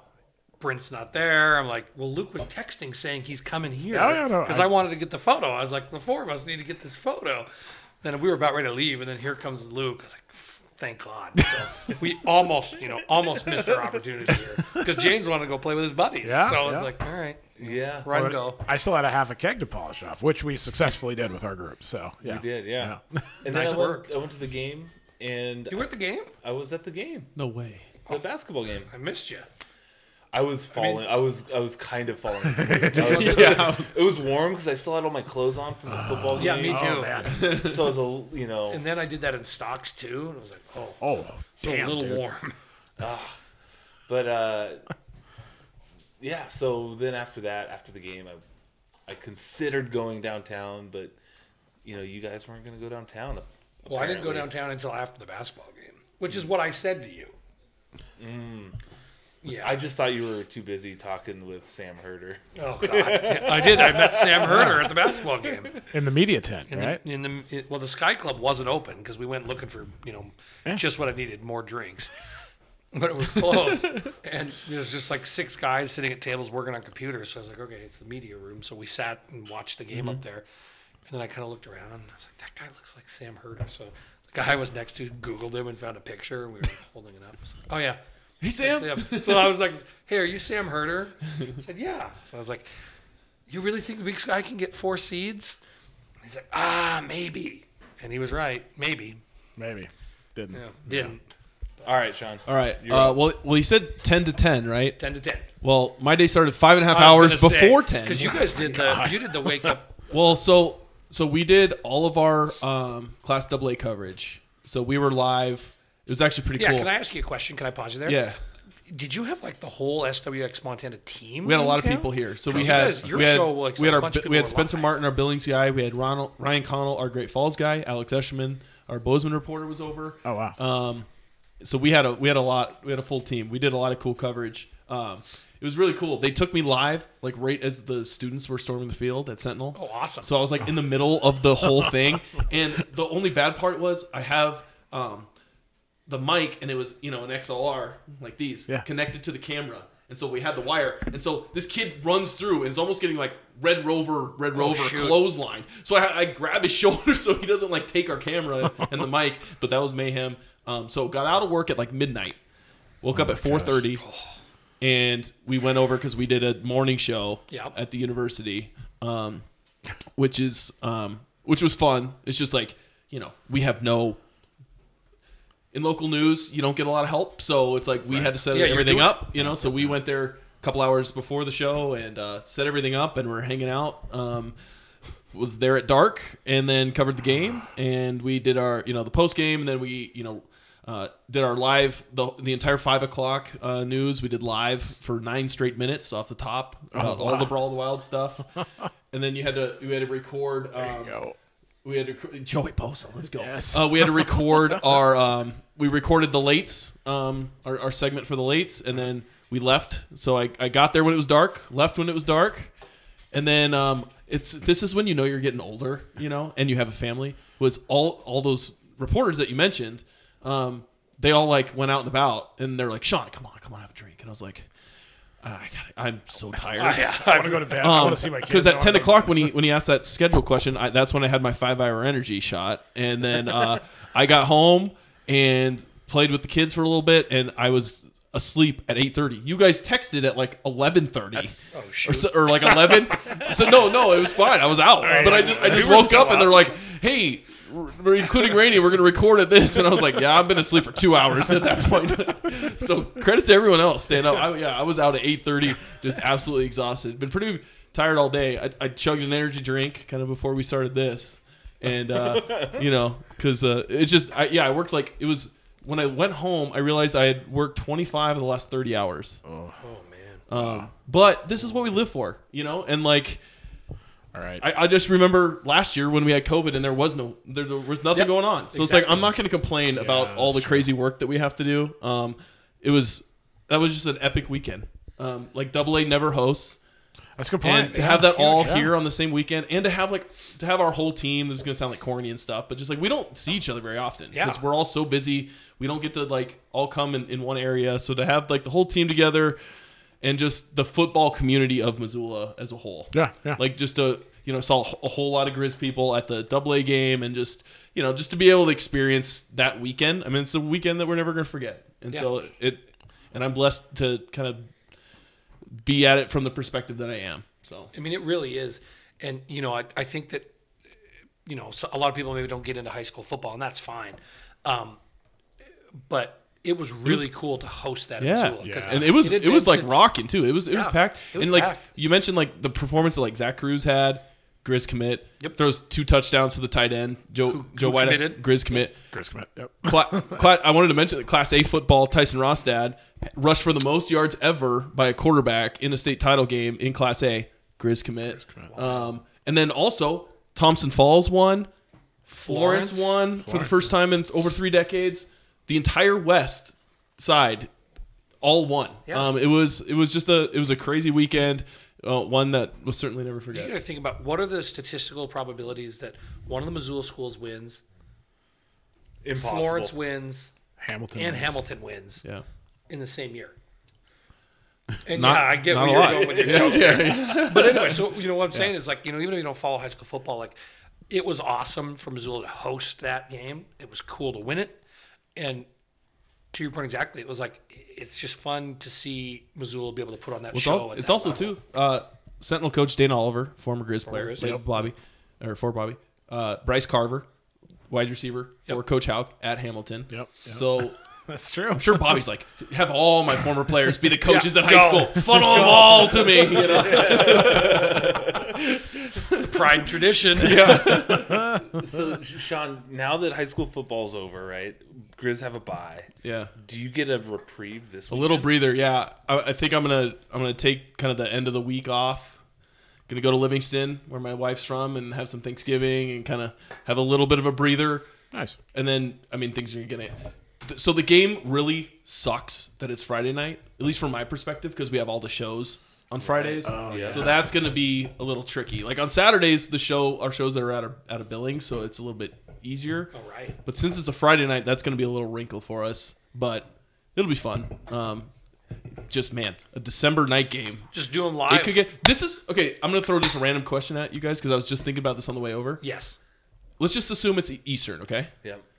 What would you say is the ideal weather situation that would be an advantage for the Griz? Colder the better. But like precipitation, like what's the ideal? Because obviously they throw it a little bit more, but the Griz throw it too. So like, what would you think do you, is the most ideal weather situation? I just think very cold. Yep. No precipitation. Like, would rain help the Griz over Eastern? No. I, I think that it, it uh. probably hurts the Eastern more than it hurts the Griz, but I don't know that it creates an advantage. Cold in my mind, because Eric Barriere is not the same QB in cold. That's a good point. Yep. Yeah, that cat 'Cause game. it was raining in the beginning of the cat game. Yeah, I don't and think it was windy. raining hard once the game started. But I said it was but- it went it was windy in that game though too. yeah, Yeah. Windy, so- wind, wind could be a thing because they throw it deeper way more. But Oh yeah, that's a good point. I just think we definitely still have to get first downs through the air, yeah. so it can't. But it's be, but it is more be- short passing games. Yeah, I just I don't know. It's just it's an interesting question. Like what you know. windy and cold. That's Yeah. uh, that's us. Because then it's gonna hurt to be an offensive player for Eastern. Our defense hits so hard. They're so tenacious.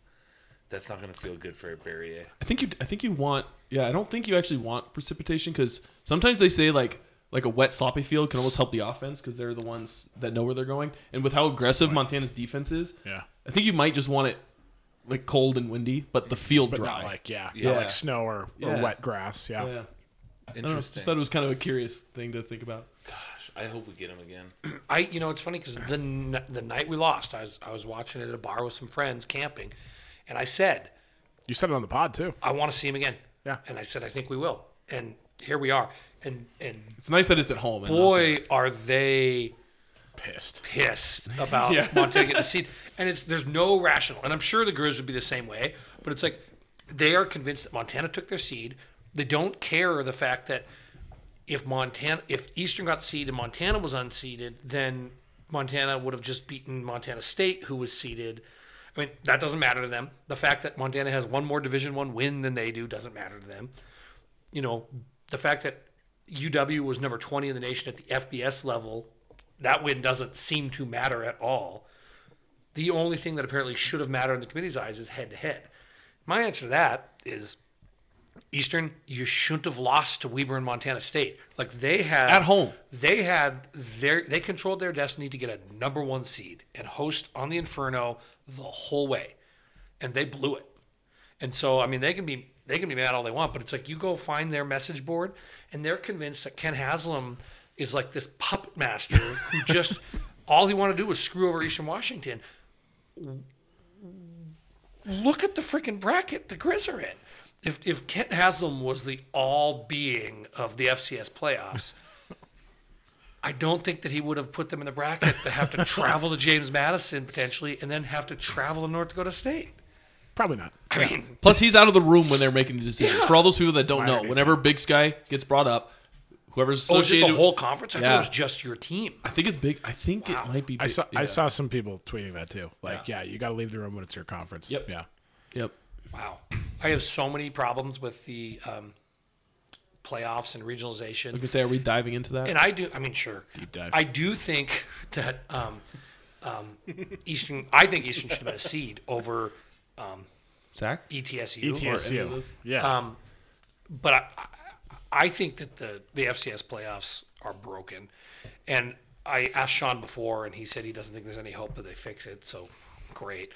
but I mean, I just I think that they create they expanded the playoffs and they gave every league an auto bid. But now it's created this world where then every conference that has an auto bid, I'm pretty sure, has somebody on the committee. And so now all of a sudden it's like rather than putting in a fifth Big Sky team, which we did get five this year, but rather than putting in a fifth Big Sky team that would destroy any of the teams in these conferences, they'll start to make a case for why the second team from this crappy conference deserves a seed Yeah. and or or a spot. It's just like it absolutely that's not the way this is supposed to work. And ETSU does not have the resume to have a seed, in my opinion. They just don't. But they won their conference, right? So that's that's the argument for them. Well, they obviously they obviously had a giant weighted stock in winning your conference because with Sac State getting a four, like I was shocked. Like I think Sac State's the fourth best team in the Big Sky, let alone the four overall seed in the entire playoffs. So they obviously put a huge stock into that. Kind of my my issue with it is like, I think if if I were in the committee, I would kind of weigh things as like, how good do I think these teams are? Like, yes, you have your resume, and and that matters, mm-hmm. but it's also to me, it's what is what is your ceiling? Were there circumstances during the season mm-hmm. which resulted in your resume being different? Like, yes, Sac State beat Montana. You, you're not you can't erase that. You can't take that away. Right. But there is a little like parentheses to that, where Montana didn't have their starting quarterback and they were super banged up, and Sac State didn't play Montana State. They didn't play Eastern. They didn't play Weber. They didn't play Idaho. And then the games that they did have against the lesser competition, they they beat Idaho State by less than a field goal, and they bet they beat Northern Colorado late in the season by a field goal. That Northern Colorado team is terrible. Yep. They're they're bad, as you learned Yeah. the hard way. Oh, they're bad. But, but Should we talk some more you know about who else is bad? Southern Utah. Um, Sorry. you know, so I just and the the way that the Big Sky schedule is, I mean, I I picked Sac State, I think second or third in the conference in the preseason, just because I looked at their their schedule. Their schedule, yeah. And so much of it of it in the Big Sky is just about your schedule. And so to me, it's just I, I would take that into account. It doesn't look like the committee did as much, which I mean, that's just how they do it. But that's not how I would do it, and I don't think that's how a lot of fans would do it. And I think it kind of does the the teams that are actually the best. Um, it does them uh, an in service, uh, like a, a bad service. And if you're it, like if you are these conferences, if you are Kent has like you want your best teams Yeah. to have the best chance to make it. Make Keep going. Yeah. So you wouldn't like if if Kent had all this sway that they are saying, somebody other than they Sac would not would've Sac State be the highest seed. Like they wouldn't give Sac State the easiest road because I think deep down, like, is there anyone that believes Sac State is the best team in the Big Sky? No. No. I don't think so.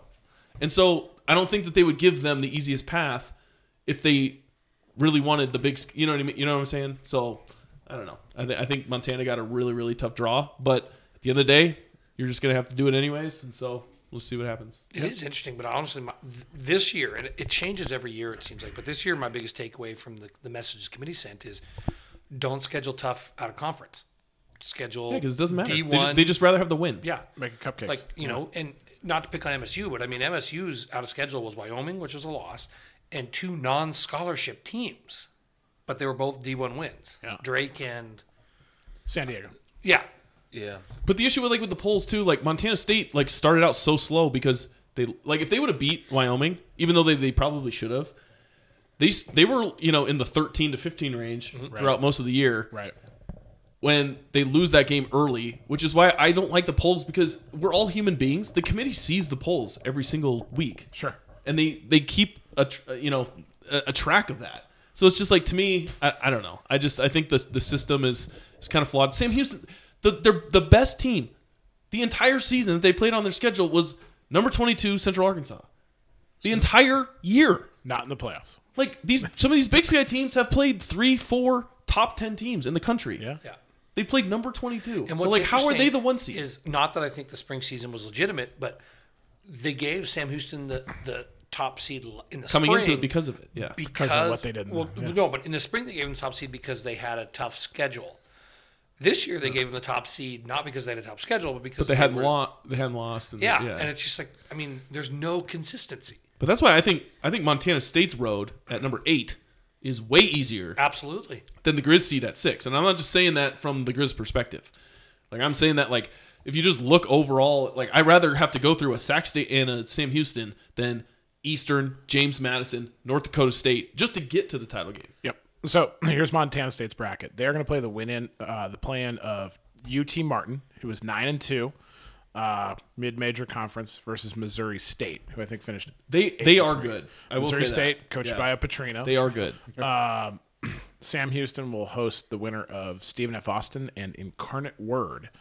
Uh, Stephen F. Austin and At Large, Incarnate Word, the auto bid out of that little teeny conference that's what's left down there. So then, then uh, yeah, then Mon- Montana State, Sam Houston host, and Who um yeah, who does James Madison play the winner of? James Madison. That's our so our little region. James Madison plays the winner of Florida A and M against Southeastern Louisiana. I've actually watched two Southeastern Louisiana games. Um, I heard FAMU's at okay. They could. I mean, if they play a semblance of defense, because Southeastern Louisiana has the worst defense I've ever seen in my whole life. Um, they can't stop a single thing in the the two losses I watched them play. So. Um, I don't know, but again, in a, kind of a mid-major type school, so who knows? I mean, But- like neither of those teams have probably That doesn't any move the chance radar. of beating. No. No, No, that's what we, doesn't move the deal. yeah, we saw then you Louisiana look- come to Missoula, and it's just like it was. Yeah. It was just it's not even the same echelon because you know, they like- don't seed the tournament; they regionalize it. So teams on the East Coast get all these freaking schools. 'Cause there's not as and many the good teams on only that time Yeah. that a team in the West gets a school like that is if San Diego somehow wins the auto bid from that conference. So, and here's a prime example: five seed Villanova. They're going to face the winner of Sacred Heart versus Holy Cross. Two East Coast school. I mean, whoever wins guarantee- that yeah, is going to go guaranteed. die at Nova, right? Yeah. And then their other side of that is the four seed Sac State, who Davis versus South Dakota State. I think South Dakota State will probably win that. I mean, but South Dakota State's such a weird enigma team, right? They beat NDSU, but then they've you know, but like you look at that side, and it's like I don't know. I think the five or four seed both have much like a real easy route. But honestly, you look at the whole playoff bracket, and the easiest route to get the national title game is North Dakota State. I mean, their brackets. They're going to face the winner of Southern Illinois versus South Dakota. They've already played South Dakota, right? So how many rematches do they have set up? They have a bunch in here. And on the other side, they just set up a whole bunch of mid majors. So Davidson plays Kennesaw State, and the winner of that goes to ETSU, who got a seed, and then the winner of that's going to go to North Dakota State. I mean, North Dakota State, they just rolled out the red carpet to send them all the way to semi uh, the semifinals. It's going to be easy for them. So yeah, I don't know. Regionalization, man. It, I mean, it's I think it, it just it is what it is. yeah. I mean, what can you do? but it, but it it is kind of crappy, you know. It and is, it, yeah. I think it'd be cool too. Like, it's kind of cool when you play new teams and new conferences because Right. as a fan base, you, you get to learn about it and you get to you Yeah. know experience that. Like that that was like what was so crappy when the Griz had to play Michigan in back to back NCAA tournaments. Yeah. right? Yeah. Yeah, because like you wanted to experience like a new team, a new coach, a new conference, like because it's you know, and to have it all be the same, that was so lame. And so to me, like playing a team, especially that you played, like it'd be cool if the Griz played, like had the chance to play UC Davis in the, in the second round because they hadn't Yeah. played them yet. Yeah. But when you're playing a common opponent, like one that you've already played, like it's just kind of lame, in my opinion. I know the the team though. I mean, they're gonna look forward to getting getting, Oh. getting a, a second shot at them. But Yeah. I don't know. I think as a, a fan base, it's kind of cool to play new teams, and so that part of it is is, and it hamstrings the whole committee as well. Like we're kind of bashing them a little bit, but they're kind of. I think they're kind of hamstrung. Yeah. Oh, yeah. In ways that like they wouldn't like. This would not be the bracket if they were doing it completely based on how good everyone is. Right. Yeah. So they're kind of working with their hands tied a little bit too. It just feels like the compromise between giving all these schools auto bids could be, but we're going to seed it. Like, how much more expensive could travel really be? Like, I get that they want these bus trips in certain places. right. I don't know. I think it's horseshit. we've, go- we've been going for minutes, and Luke just hops in. You guys Three have- words. It's horseshit. That's you- two words, yeah. No, you guys have you guys have, ha- haven't said anything I, I love couldn't it. contribute besides that exclamation point. that was It's that was great. so true though. Like uh, I just don't understand. I, I guess I realized that Sacramento State would have an aneurysm if they didn't have a higher seed than any of the other Big Sky Conference teams.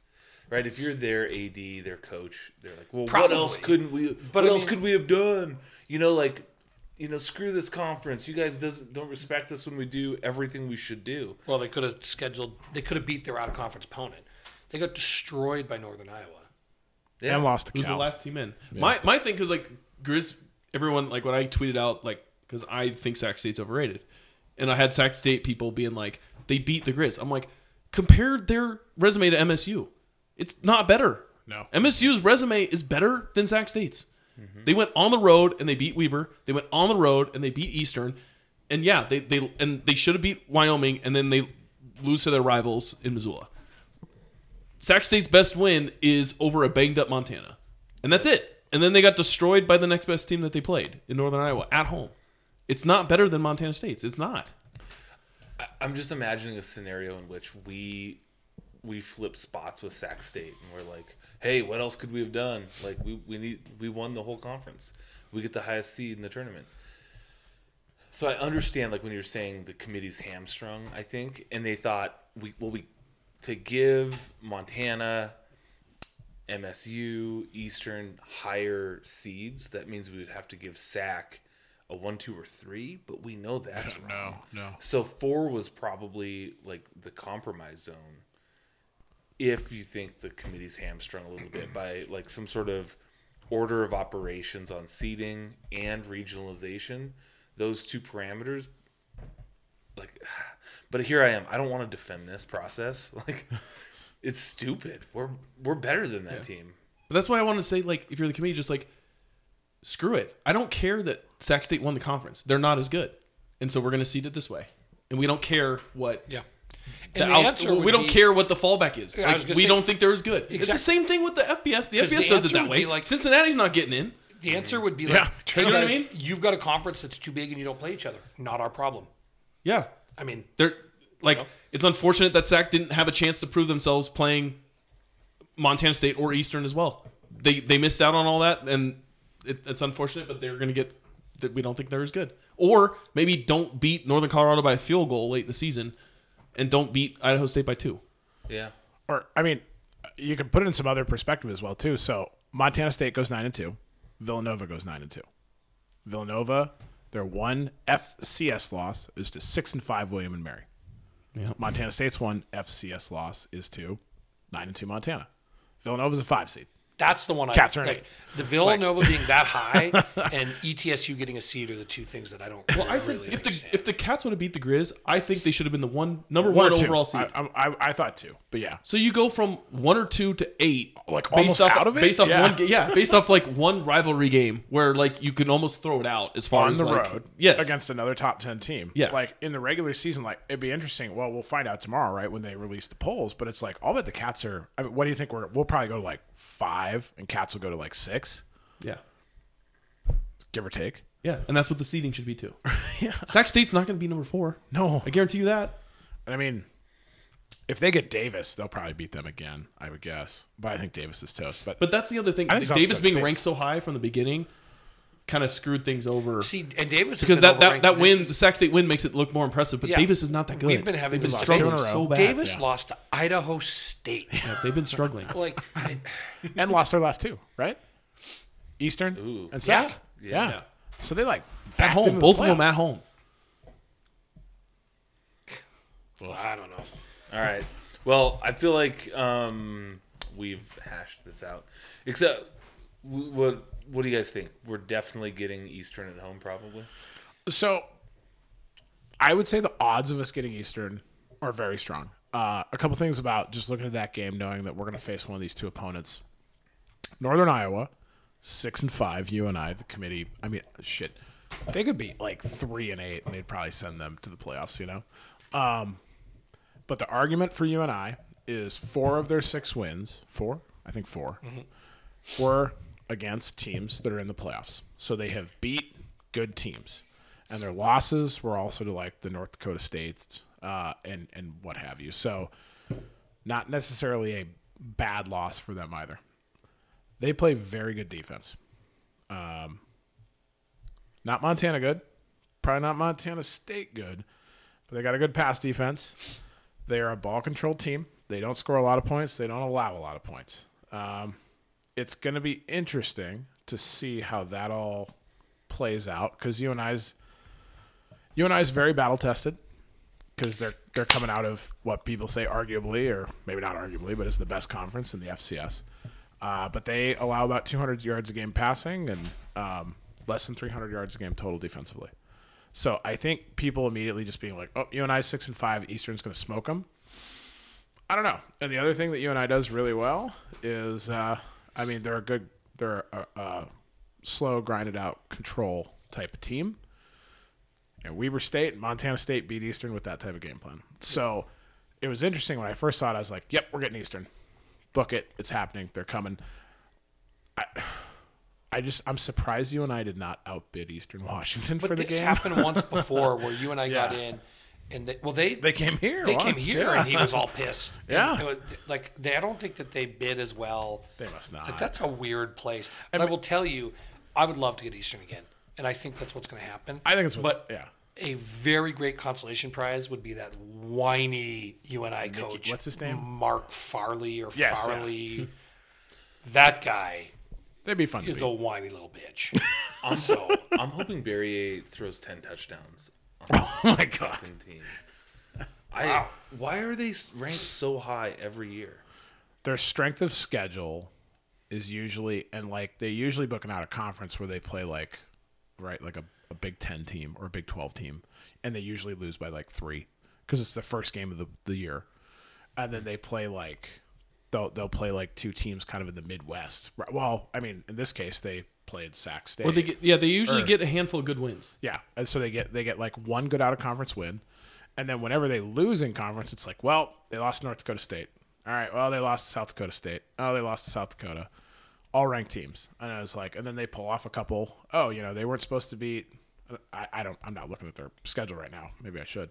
Uh, but it's like, oh, they beat uh, you know South Dakota or some or uh, what was it? Uh, They lost to South Dakota this they year. uh, they beat South Dakota State and then they beat Southern Illinois, so two ranked wins in a row, and then they beat Missouri State, another ranked win, and so it's like, all right, here you go, and then they, you know, but I mean, they, same thing. Like UNI finished one and two going down the stretch. They lost to Illinois State. Oh, I'm sorry, they lost to Missouri State. Apologies, and they kicked the crap out of Western Illinois though. So it's like all their again, their losses are to winning teams and. I'm okay, pull I'm off an okay with it though because I'd rather have the the fifth, the fourth, But- fifth best team in, in the Missouri Valley or the Big Sky rather than the second or third best team in a shitty conference. Yeah, I, I don't want. I don't want to see Mercer. exactly. So I'm I'm okay with it. you know. But yeah, so I think this UNI Eastern game is going to be uh, weather dependent, right? Just like that cat game. If it's you got some some wind blowing sideways, you got some snow coming down, you got some precipitation. I don't even know what the Cheney outlook looks like, but it could be a little more interesting. I expect Eastern to win, but I think UNI has a little bit more to them that could make it an interesting game. So the then of course the winner comes Montana. It's a Friday night game. Yeah. Is there any chance that game is going to be on one of the ESPN networks? Because I think they said it was. it is. Because I would. It must be, or why would they do it on Friday night? Yeah. I, well, e- ESPN doesn't. Maybe you know this, Shaun. Doesn't ESPN kind of lay out the the schedule? Uh, yeah, I thought it was just on ESPN Plus See, I thought it was when just. I first I saw thought it. the first two rounds were just on ESPN Yeah. Plus, and then it makes me wonder. It's like uh, the ratings of these games aren't going to be so much. Like, do you not want any of them playing at the same time? Or I'm all for a night game, but if it's not going to be on one of the networks, I kind of wonder why they're doing that. It's got to be. But I don't. think It's this has been I, their don't know, schedule. I think it's just ESPN Yeah. Plus, but Yeah. Maybe it's always the hope that they'll pick it up, but by that point, you know, we're well into basketball season, and there's always going to be some sort of basketball game on. who Those. who's tweeting from the Griz fan pod account right now? Um, Who do- would- who I- just- that would be Who just I was gonna say who who just quote tweeted the days since UM beat MSU. waiting for those guys to update that. See, I was gonna page. say I was gonna say like you should just quote tweet it and be like, what does this account and dinosaurs now have in common? You know, like- if it's out tomorrow, we'll do it. We'll give you credit. That's hilarious.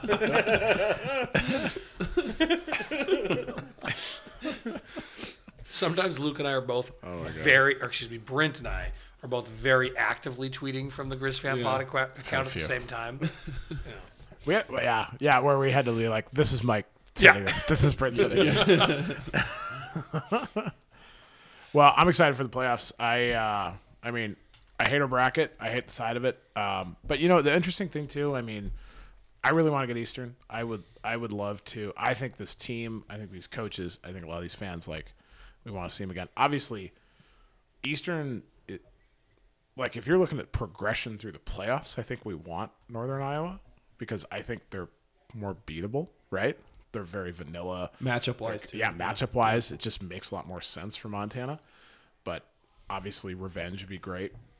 Last two years ago, we heard this direct from Bobby Hauck when we went to play Weber in the quarterfinals that he'd said he'd been a part of how many games where you played the same team twice in one year, and it was like he'd only seen one a team beat Same them. team have two wins once. It's, it's tough, especially when they're so close Yeah. together. Of course, then like the big downer was like some article that came out today. It was like, oh, the Griz lost twice to Eastern Washington in 2014. I was like, thanks. but uh, Different era. They were clearly better though. yeah. Oh, that yeah. Yeah. Because that was uh, Vernon Adams, right? Was QB then? Yeah, they were Wasn't it? definitely Yeah, they were. I mean, they were better then. Yeah. yeah. Oh yeah. Yeah. So is it, is it a, is it yeah. a successful successful season for the Griz, no matter what happens in the playoffs? Like, would you say it's a good year if they lose the first game? I mean, I think uh.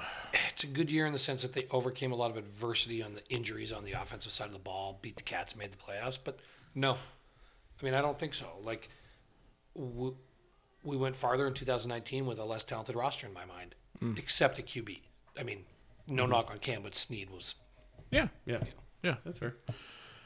I'm probably with you. And I especially I think with the talk and the hype and the expectations, and I mean even the I mean just the confidence that came out of the athletic department and the coaching staff and the team that especially after spring ball where it's like we're back, Griz are back, we're here, look out. We're not we might not win every game, but we're gonna we're gonna fight like hell, we're gonna kick your ass, we're gonna go far in the playoffs and if it's a first round bounce, I mean that's although, you know, silver lining is we did as we just talked for the last hour, we got on the right side of the rivalry. But so it's going to make it a little a little better. But yeah, I, I want to see I don't know, but at least one. So win. not successful. So Bobby Hauck said, and this is actually Yeah, a question I'm from a you. listener too. So, I mean, we're kind of jump up ahead, but it's a topic that I think we were going to talk about anyway.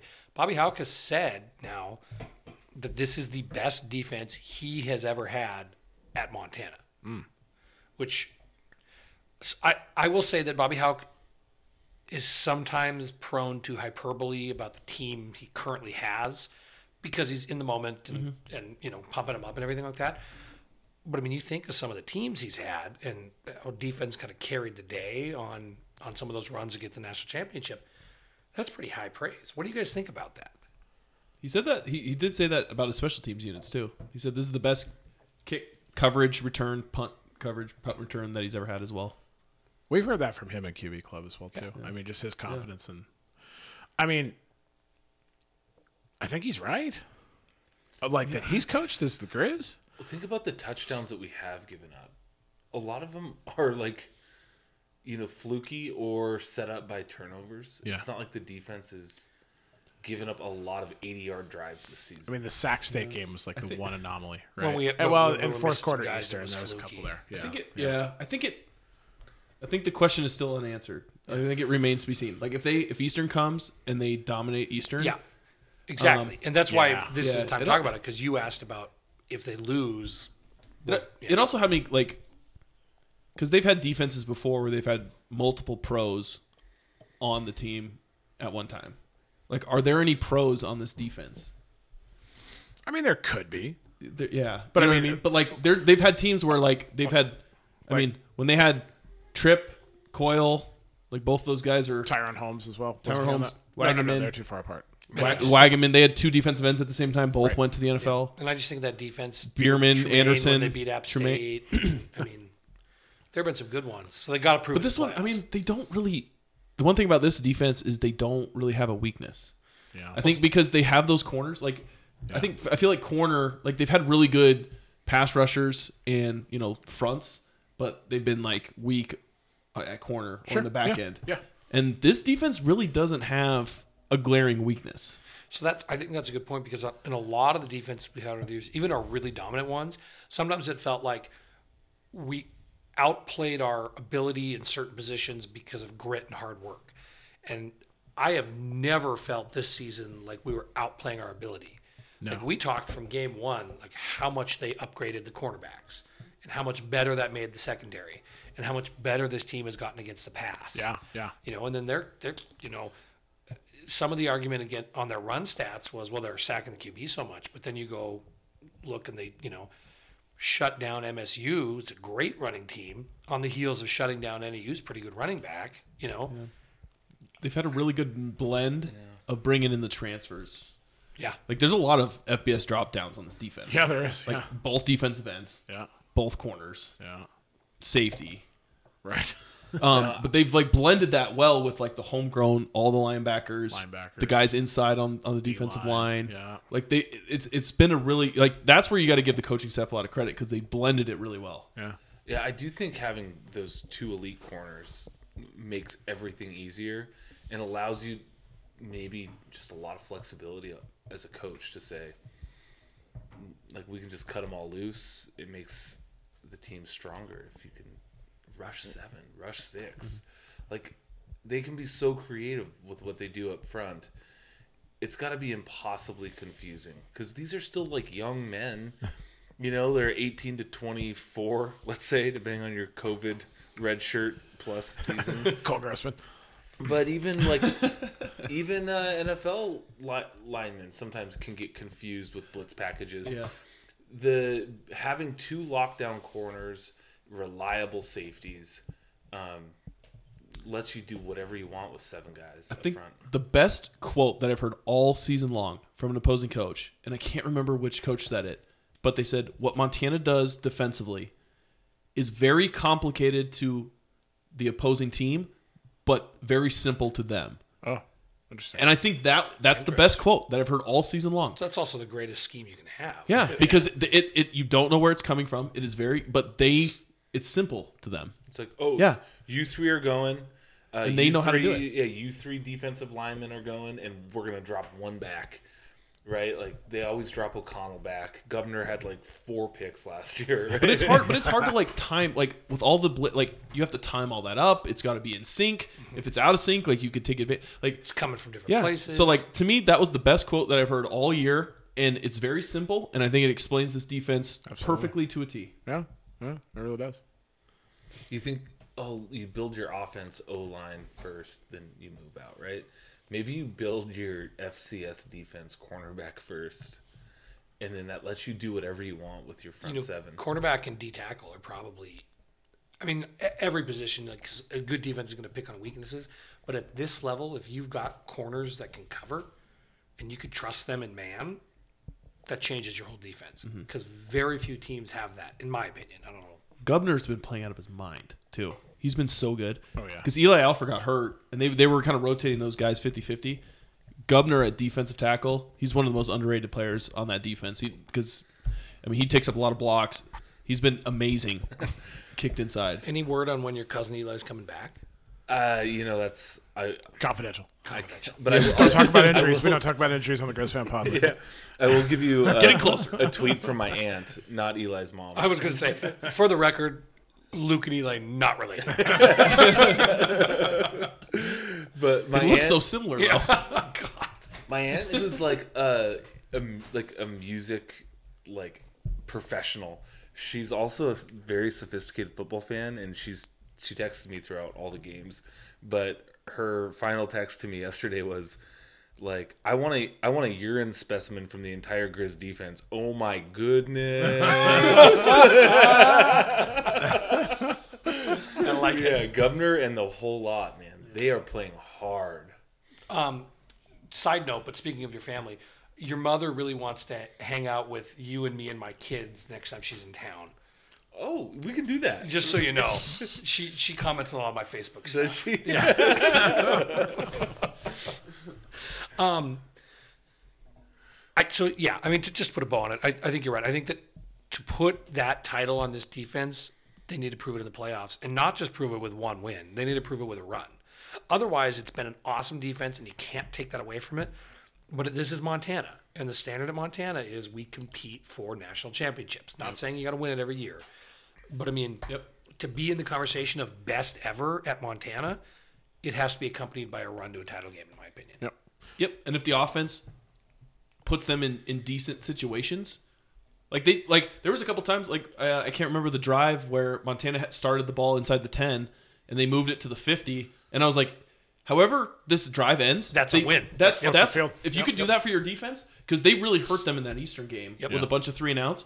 And some So turnovers. yeah, so like as long as the as long as the Montana offense can just put the defense in situations to succeed, I think they'll be even like they'll be even better. And I think what we've seen from the weaknesses of this defense has been kind of the offense putting them in tough situations, like in that Sac State game. Like if the Montana moves the ball more, the defense is going to play a lot better. So that's what like I think that that's one little underlying fact that makes this defense even better is like this offense has not been all that great this year, and they put them in a lot of hard situations. Right. Yep.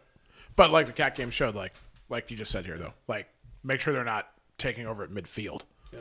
Put it back on the twenty, something like that. Give them some room. Yep. Yep. Um, Anything on kind of the games or anything before I switch to a couple of quick topics? And anything? Switch her over. All right. Um, Big Sky Awards are coming up.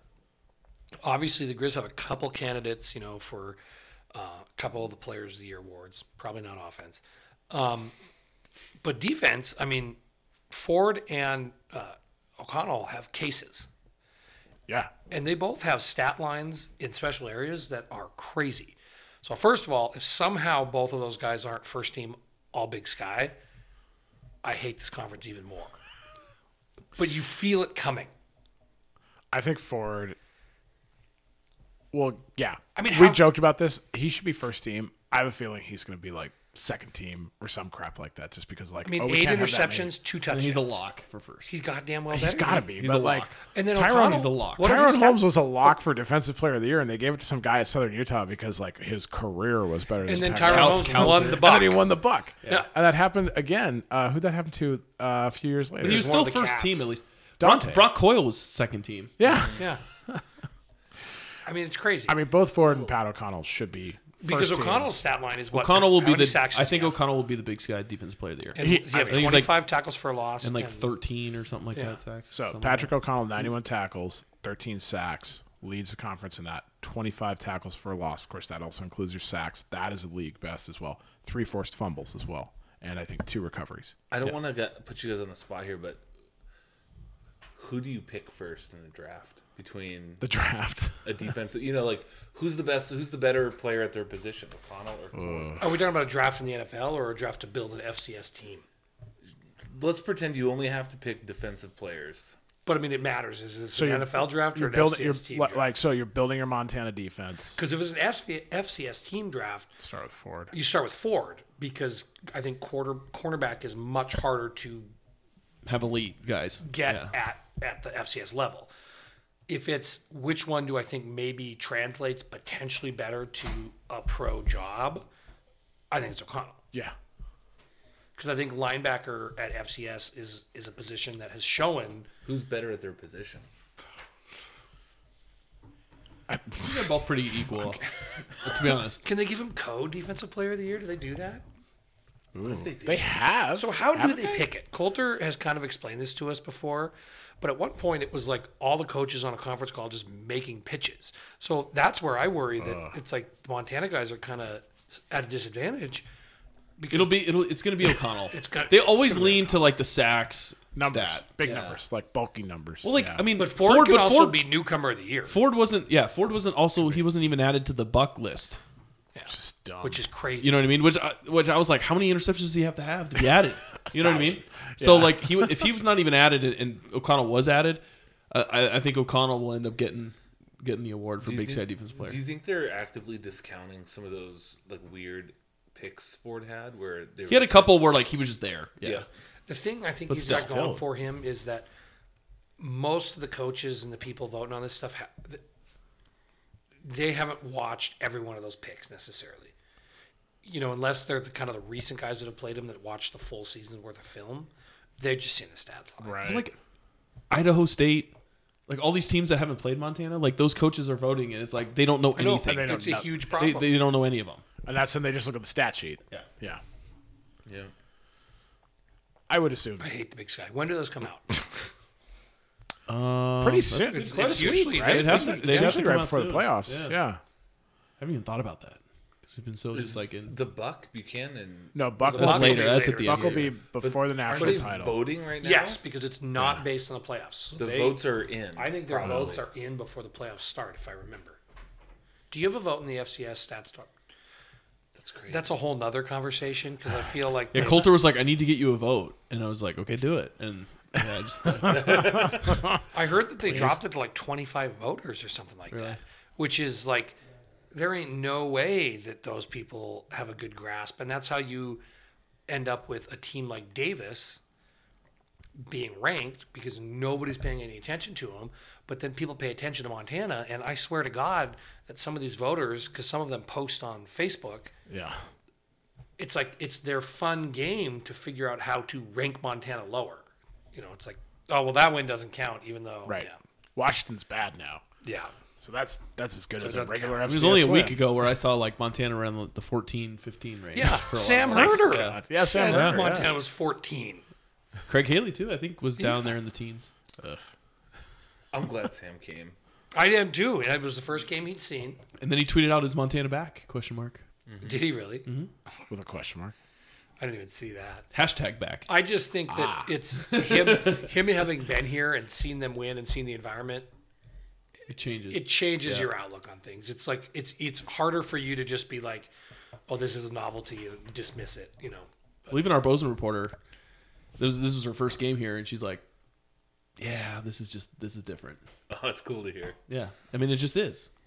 I, I talked to a lot of you know a lot of people that have been to both, and they're like, "Yeah, it's it's just not close." We've all been to Montana's both. just different.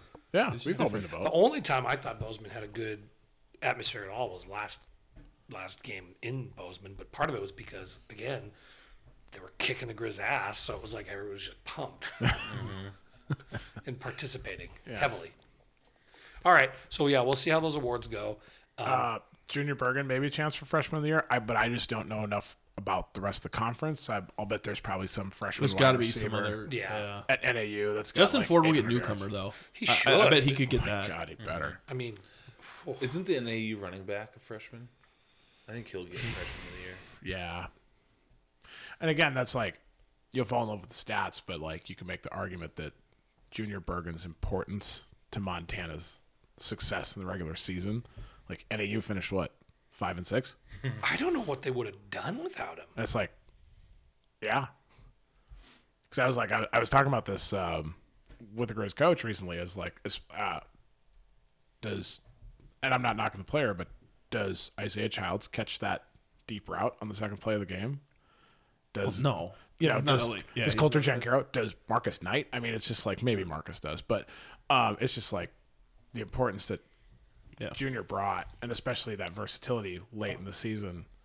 And now he's He also didn't have that role though early in the year. Yeah. No, he did. He So shouldn't like the stats aren't going to be like so he's not going to be. no, no, no. But now he's got three years of being able to play the slot and line up the backfield and motion out of it. I think he's take gonna. I, yeah, I would imagine he's mostly slot moving Yeah, forward. I would imagine, but Yeah. he's got they've got the ability. But you can to, u- you can use exactly. him now. Yeah, You know, it's you know he can do it. you know he can do it. So it's like when he lines up back there on the running back, they have to at least Lane, just wait till he gets a college offseason to like Yeah. hit the weight room and like put on ten pounds Yeah. of They should permanently list him as fourth string running back for the rest of his career. He could just be in the and it, like in the, when they do the and depth chart and or yeah, and or just just leave him there Did, always. did any of you know. catch that when uh, they were doing the starting lineups? Uh, that uh, Peter Christian announced Chris Brown as a starting quarterback. no. So apparently somebody didn't update that graphic. Ah.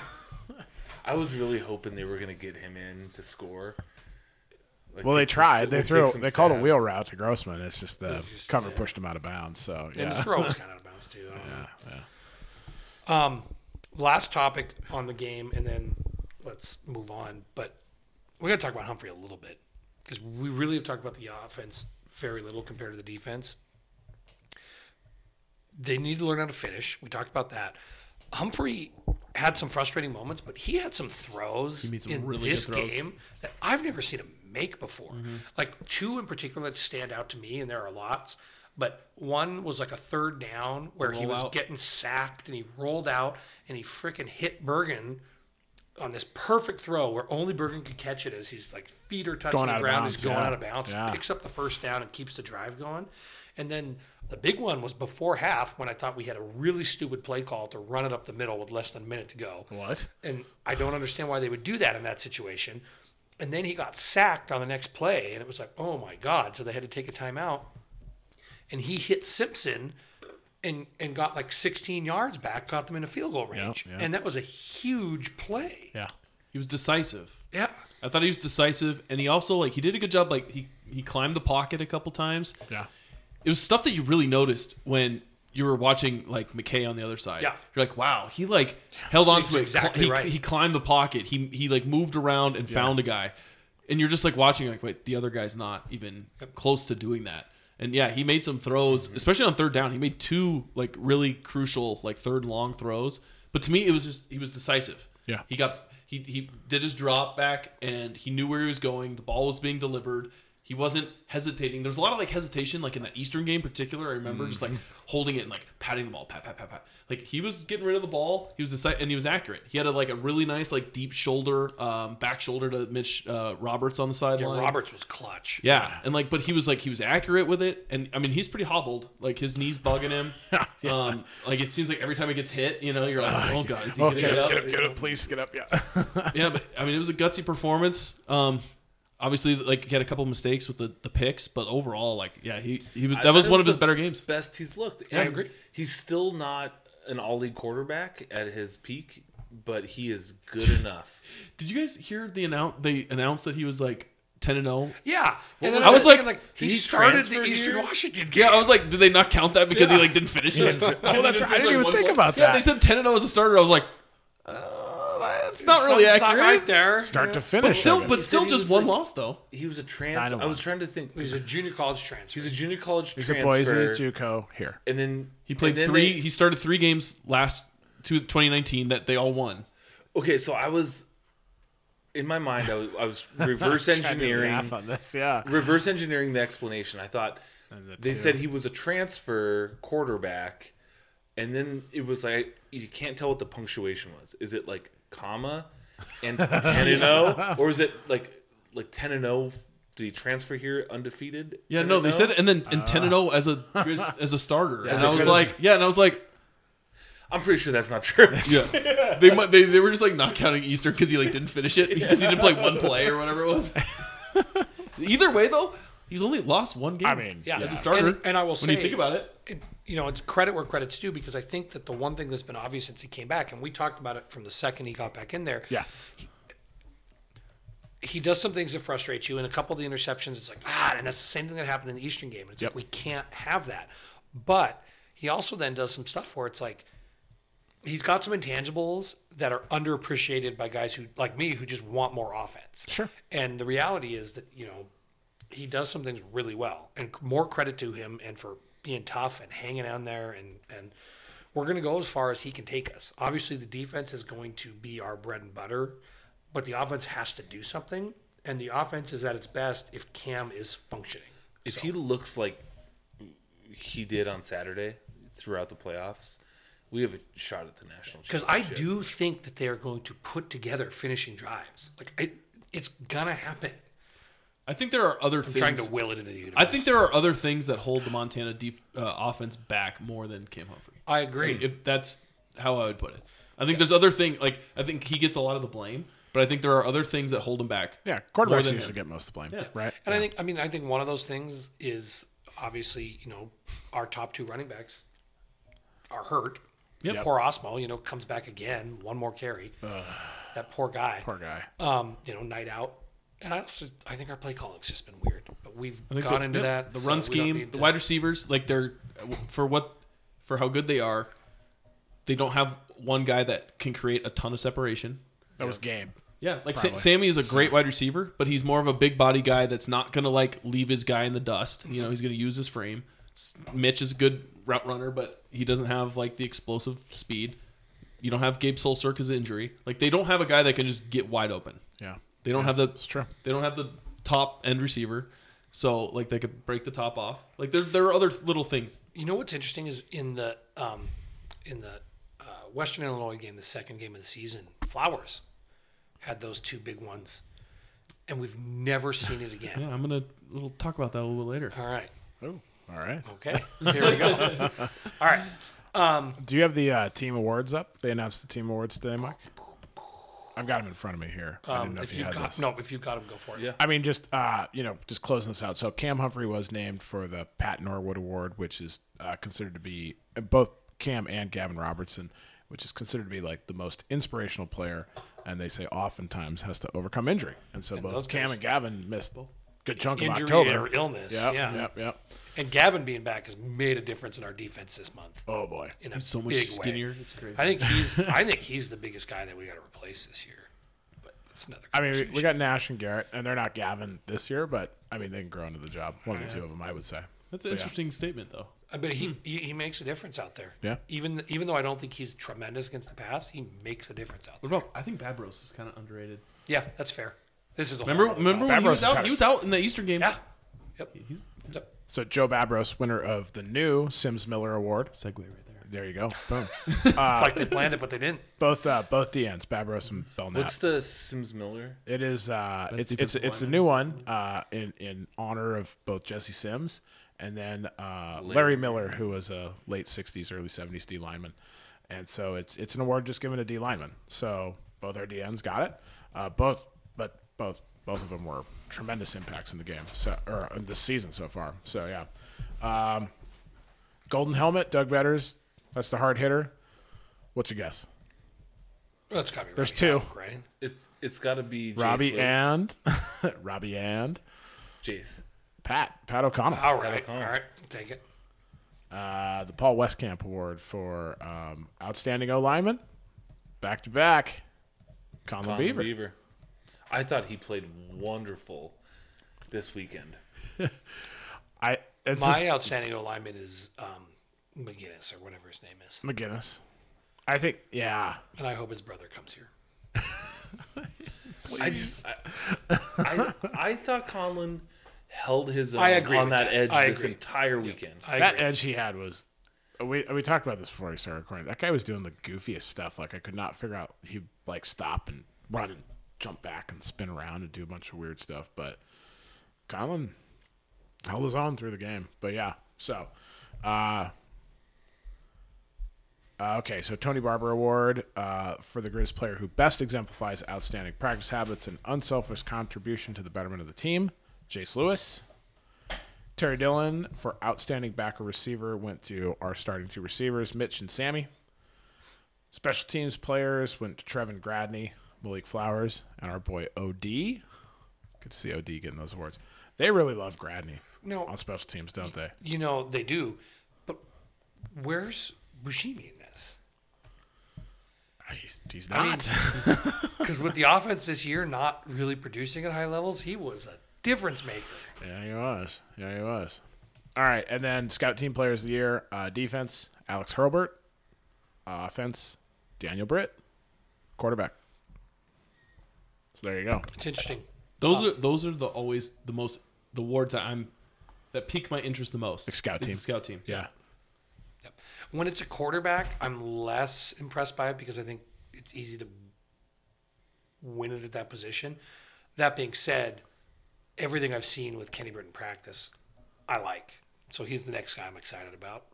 For Britt. Did you say Is who? it Kenny? Daniel, you meant. Daniel Britt. Daniel Sorry, Britt. Kenny Britt is the re- old receiver for the Titans. Kenny Britt's a Griz. Kenny Britt is a Griz. Daniel Britt. Sorry.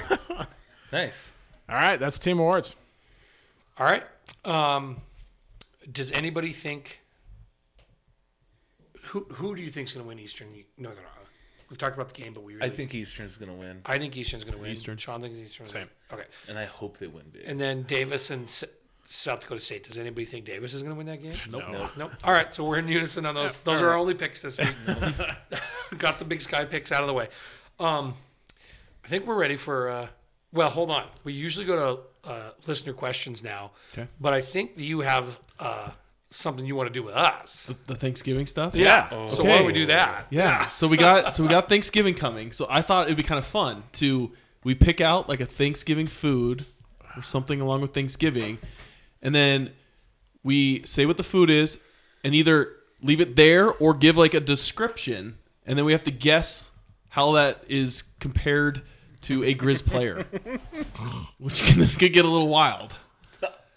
So should, should I start I'm with the example that I gave you guys? Yeah, As start the- with that. yeah. this. I said in the thread, I was like, Luke is going to be really good at this. Because this sounded like it sounds really wi- weird. Shaun texted me this earlier this Yeah. week, and I was like, I can't think of anything. So thankfully, Luke is here tonight. So Okay, so What? This you've makes- got these this great is gonna be ideas, man. so no, I know. fun. This is this is this okay, is your so pecan pie.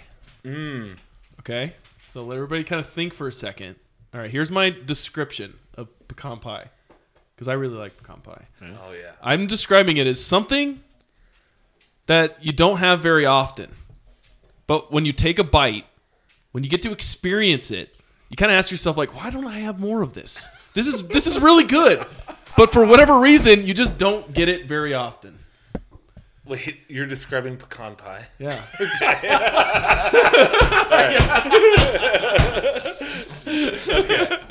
So, Oh my God. this has got off to a great start. so, who could that be?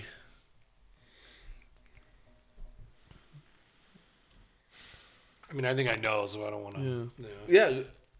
What do you think? I mean, it's flowers, Yeah. right? Yeah, Malik Flowers on offense. Yeah. So like we kind of talked about it with the Western Illinois thing. Like we, we got a little we don't have it very often. We got a little bite. We like that bite. We like that bite. And we're asking like how come we don't have more of that? It's so damn sweet. yeah, give me some more of that. It's All right, delicious. I'll take it. Yeah. Oh, I like that. Okay. Okay. this is good. Who in your Thanksgiving dinner is like the the the what what's the piece of your Thanksgiving dinner that binds the whole plate together? The gravy. The gravy? Okay. Mm. Who's the gravy on the Griz? See, I have gravy is one of mine too. Interesting. Who's the that binds them together. Who's the gravy? Yeah, like Like the whole team. That's or that's like- the that's the that's the Who's the definition you're giving us mm-hmm. that binds them together. that binds them together. I think, and we're going player, Player, right? player. Is that what we're doing? with Yeah, this? yeah, Okay. yeah. I'd say Cam or Jace. Shaun? Yeah, I'd probably go. I'd probably go Jace. Yeah, I mean, Shaun probably knows it on a better level than Yeah, us. Jay fans. seems like a good answer to that. I think it. I think it has to be Jace. It's the defense is the better of the two halves Montana of kid. our of our Yeah. team, and he's the heart and soul of the defense. It's Jace is the gravy. Although I am like, I feel like sometimes the gravy just needs to be an offensive lineman, right? Because I feel like that's a staple in the offensive lineman's diet. Like, mm-hmm. but There's a lot of different ways you could. I was gonna say because you could also take the gravy and say, this is somebody dynamic who brings stuff the offense or the defense, but doesn't necessarily have to be called upon to win. Which like Flowers could be that mm. too. Mm-hmm. It's all, got it's all in kind of the description because I, I I have gravy as well in yeah, mind. well, yeah. Do you want me to go Yeah, now? Then go, go, go. since I have gravy. Okay, right. so here's my description of gravy. Gravy is just flat out good. And you can cover everything with it, and it always works out. Oh, that's Ju- Oh. that's Junior Bergen. No, it's Justin Ford. Justin Justin Ford, Ford. because you can cover, cover, apologies. anything I was with just- I was- gravy, I was and it thinking works versatility. out. I was just thinking versatility. man. That- okay, yep, yep. Yeah, you Because like you just when cover put- it you with put a- everything. You put a mess of gravy on that plate, and oh no, it's it's touching the beans. You're like, Yeah. I don't care. I don't care. I You're like oh, it. Yeah. covered up some of the potatoes. You're like, that's right, baby. Yeah. That's where it goes. You're like, oh, it hit the turkey. it on the pumpkin You're pie, Like, yeah, I'm gonna Yeah, we're roll good." that turkey in it. Gravy Okay. covers everything, That's a good and it's one. and it's good. All right. I like it. I'm, I'm, I'll go next. Okay. So, Oh, we're we're doing okay. in the early years of this pod, I didn't come prepared for this. um, we had um, some conversation that led to Thanksgiving stuff, and we ended up having a stuffing tasting contest. You remember this? And God, it was terrible. Somebody made us stuffing. Um, It's bad. I ate a stranger's stuffing. yeah. Um, I thought it was good. but you like stuffing. Um, so anyway, stuffing to me is a staple of Thanksgiving. Yeah. It is no matter what, with all the rotating side dishes of Thanksgiving that families have, stuffing or dressing, whatever you want to say, is always there. If it's done right, it's delicious. If it's done wrong, you smother it in gravy. but it's cover it there, in gravy. It's, it's dependable. Yeah. It's going to fill you up. Who is it? Well, see, I was gonna if I was describing stuffing, I would also say a little overrated. But Wow. well, that's not what I'm going with mine. So okay, with your okay, wow, suck. Okay, so dependable. What were some other adjectives you were? yeah, I'm like hanging on dependable. I, got I mean, like I think I, to me, dependable is the biggest one. Reliable, dependable, Reliable, dependable. Um, always there for you.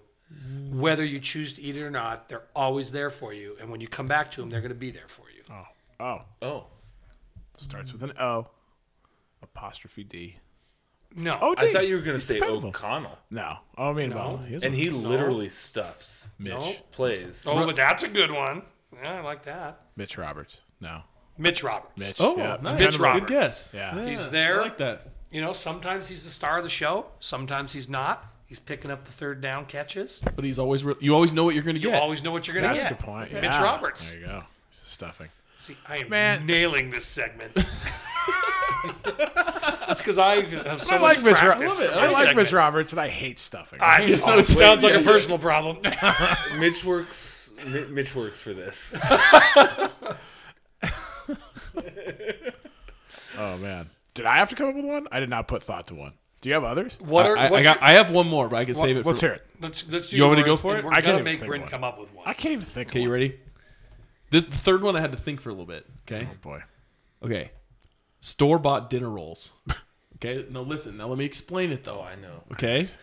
All right.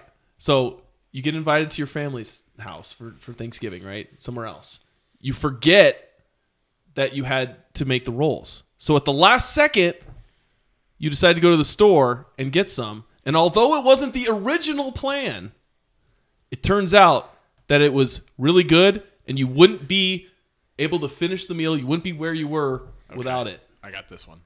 It's Junior. Yep. Yeah. Okay. Junior Bird? Yeah. Yeah. Last second, Last second. it wasn't part of the original plan, but it was needed to kind of finish, complete the entire meal. All right. Ooh, that's a good one because I could see. Initially, I was gonna get tripped up with a transfer. Like, oh, we got like a late mm-hmm. transfer. Like a yeah, like a Belknap or a McGinnis mm-hmm. or something. Yeah, but Junior That was that late. Junior though, but makes yeah. And, the and it kind of completes it all. Mm-hmm. Yeah. And like without it, if you didn't have the dinner rolls, it wouldn't it wouldn't be the same. Without Junior Bergen, it would, the season would not be the same. Brent, what do you got? Man, I was trying to think of something where it was like like a dish, like you know, like a like a green bean casserole or something like that, where it's like it's like a love hate, right? You know, or it's something where. But I don't want to like dog on a player. Maybe like, yeah, I hate that guy or something. Who's But- the pumpkin pie? Who's the, team? pumpkin pie? So the pumpkin pie, but that's the same thing. It's like so a particular taste, right? Maybe that's a better way to say it than like a love and hate. So, uh, like some sort of casserole or a pumpkin pie or something where it's like there are people that that is you love it. It is like the staple. It is the one thing you look forward to the most as part of the meal, and other people, it's fine, but it's not really their thing. But I mean, outside of turkey, it's the single most like commonly named Yeah, I get excited for pumpkin pie. All right. The pumpkin pie comes out, like my, I think I'm full, and I'm like, oh, maybe I'm not full. I could s- I could slip a slice.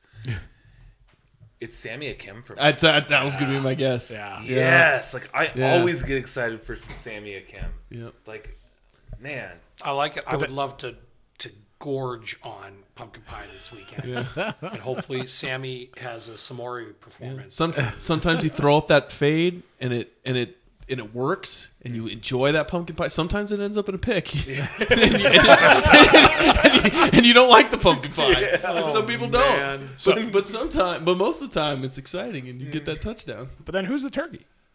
The centerpiece. it's mm. Bobby Hauck. That's the coach, mm. right?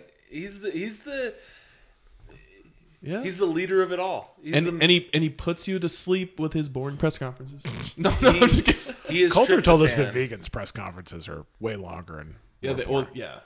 All coaches are way longer. yeah, that's than true. Right? Yeah, He's great in the Grizzly Sports Report, like when we do that. yeah. Oh no, But like in like the the streamed press conferences, yeah, All he's not gonna give up. Bobby's turkey Yeah.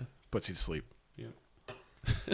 Man, we've got so like I'm thinking of like underrated like Joe Babros, right? Like what's the most underrated feature of a, of a Thanksgiving meal?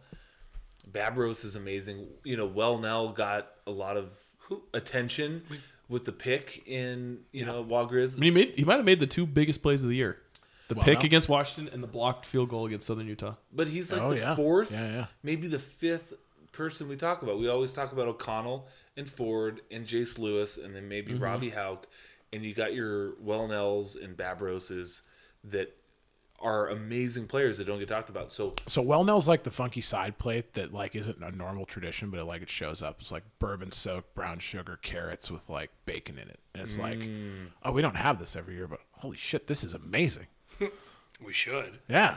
That sounds amazing. Can Yeah, yeah, yeah. My, my wife Courtney made that. send me that Yes, recipe? Courtney made that the other night. My So Could God. you send my sister that recipe? What'd recipe? you say? The bourbon soaked. it's like bourbon soaked with Garlic? brown sugar, and I think it's got bacon in it too, and it's carrots. It's like God, nice get the bourbon soaked bacon carrots on scholarship. My God. Sign me up. So I don't know that I buy Bobby as the turkey, but I don't have a better idea. Who's the, who'd be the turkey? The fan base? We can listen to Griz oh, Nation. Oh, it's the fans. It's all of us, you guys. It's all of us. Do we have a? I think in a typical year, like in like two years ago, you would have said like it's Dalton Sneed, right? Because it's like the emotional leader and the mm-hmm. you know like, and it's not to not Cam because I think it seems like, and Shaun, you might know this better, like being on the sidelines, but like the offense and the fans and people seem to like rally more to Cam as the senior quarterback and, and things like that. It, so generally, you look at the quarterback as like kind of the face of the team and the, the leader on the field. And so maybe it feels a little lacking because we Well, it's just this had is the, Cam, this Cam is, was out for a few games, the, and yeah, the identity is on this team is defense. It is. and that, there's nothing wrong with that.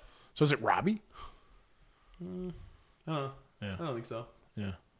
I think, the, I think the line, I think the linebackers are kind of like the face gonna of the say, defense. Like, I feel like the Yeah. linebackers That- are the, that- that as a group is group. the- yeah. So then, who are the mashed potatoes? OD. OD is not the mashed potato. Money Macias. You guys' love for OD is just getting a little out there. All right.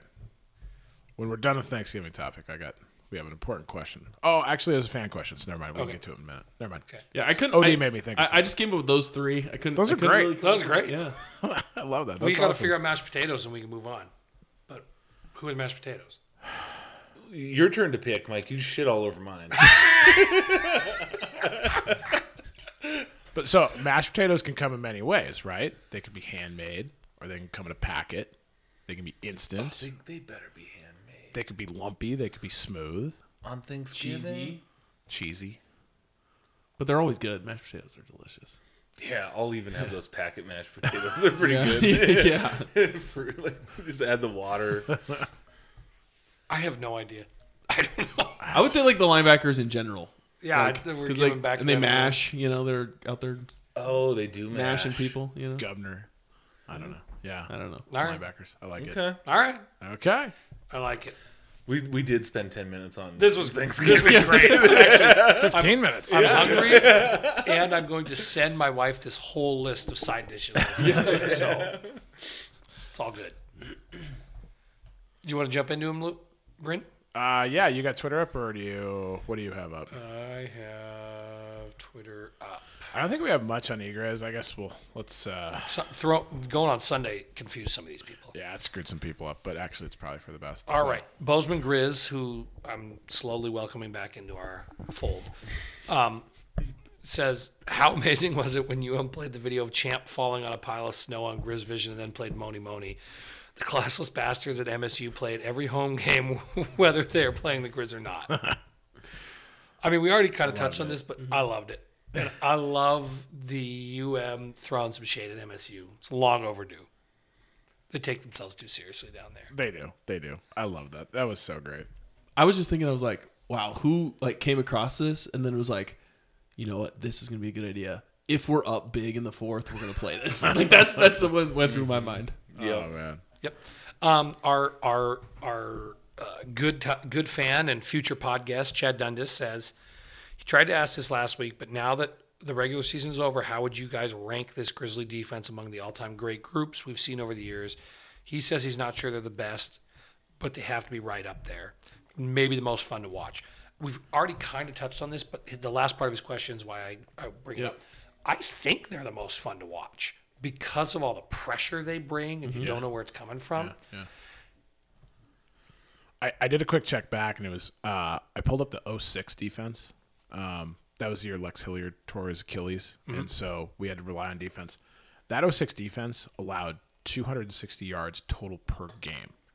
Uh, Wow. This defense is about 295 or so, but this defense is 13 points a game, where that one was about 16 and a half.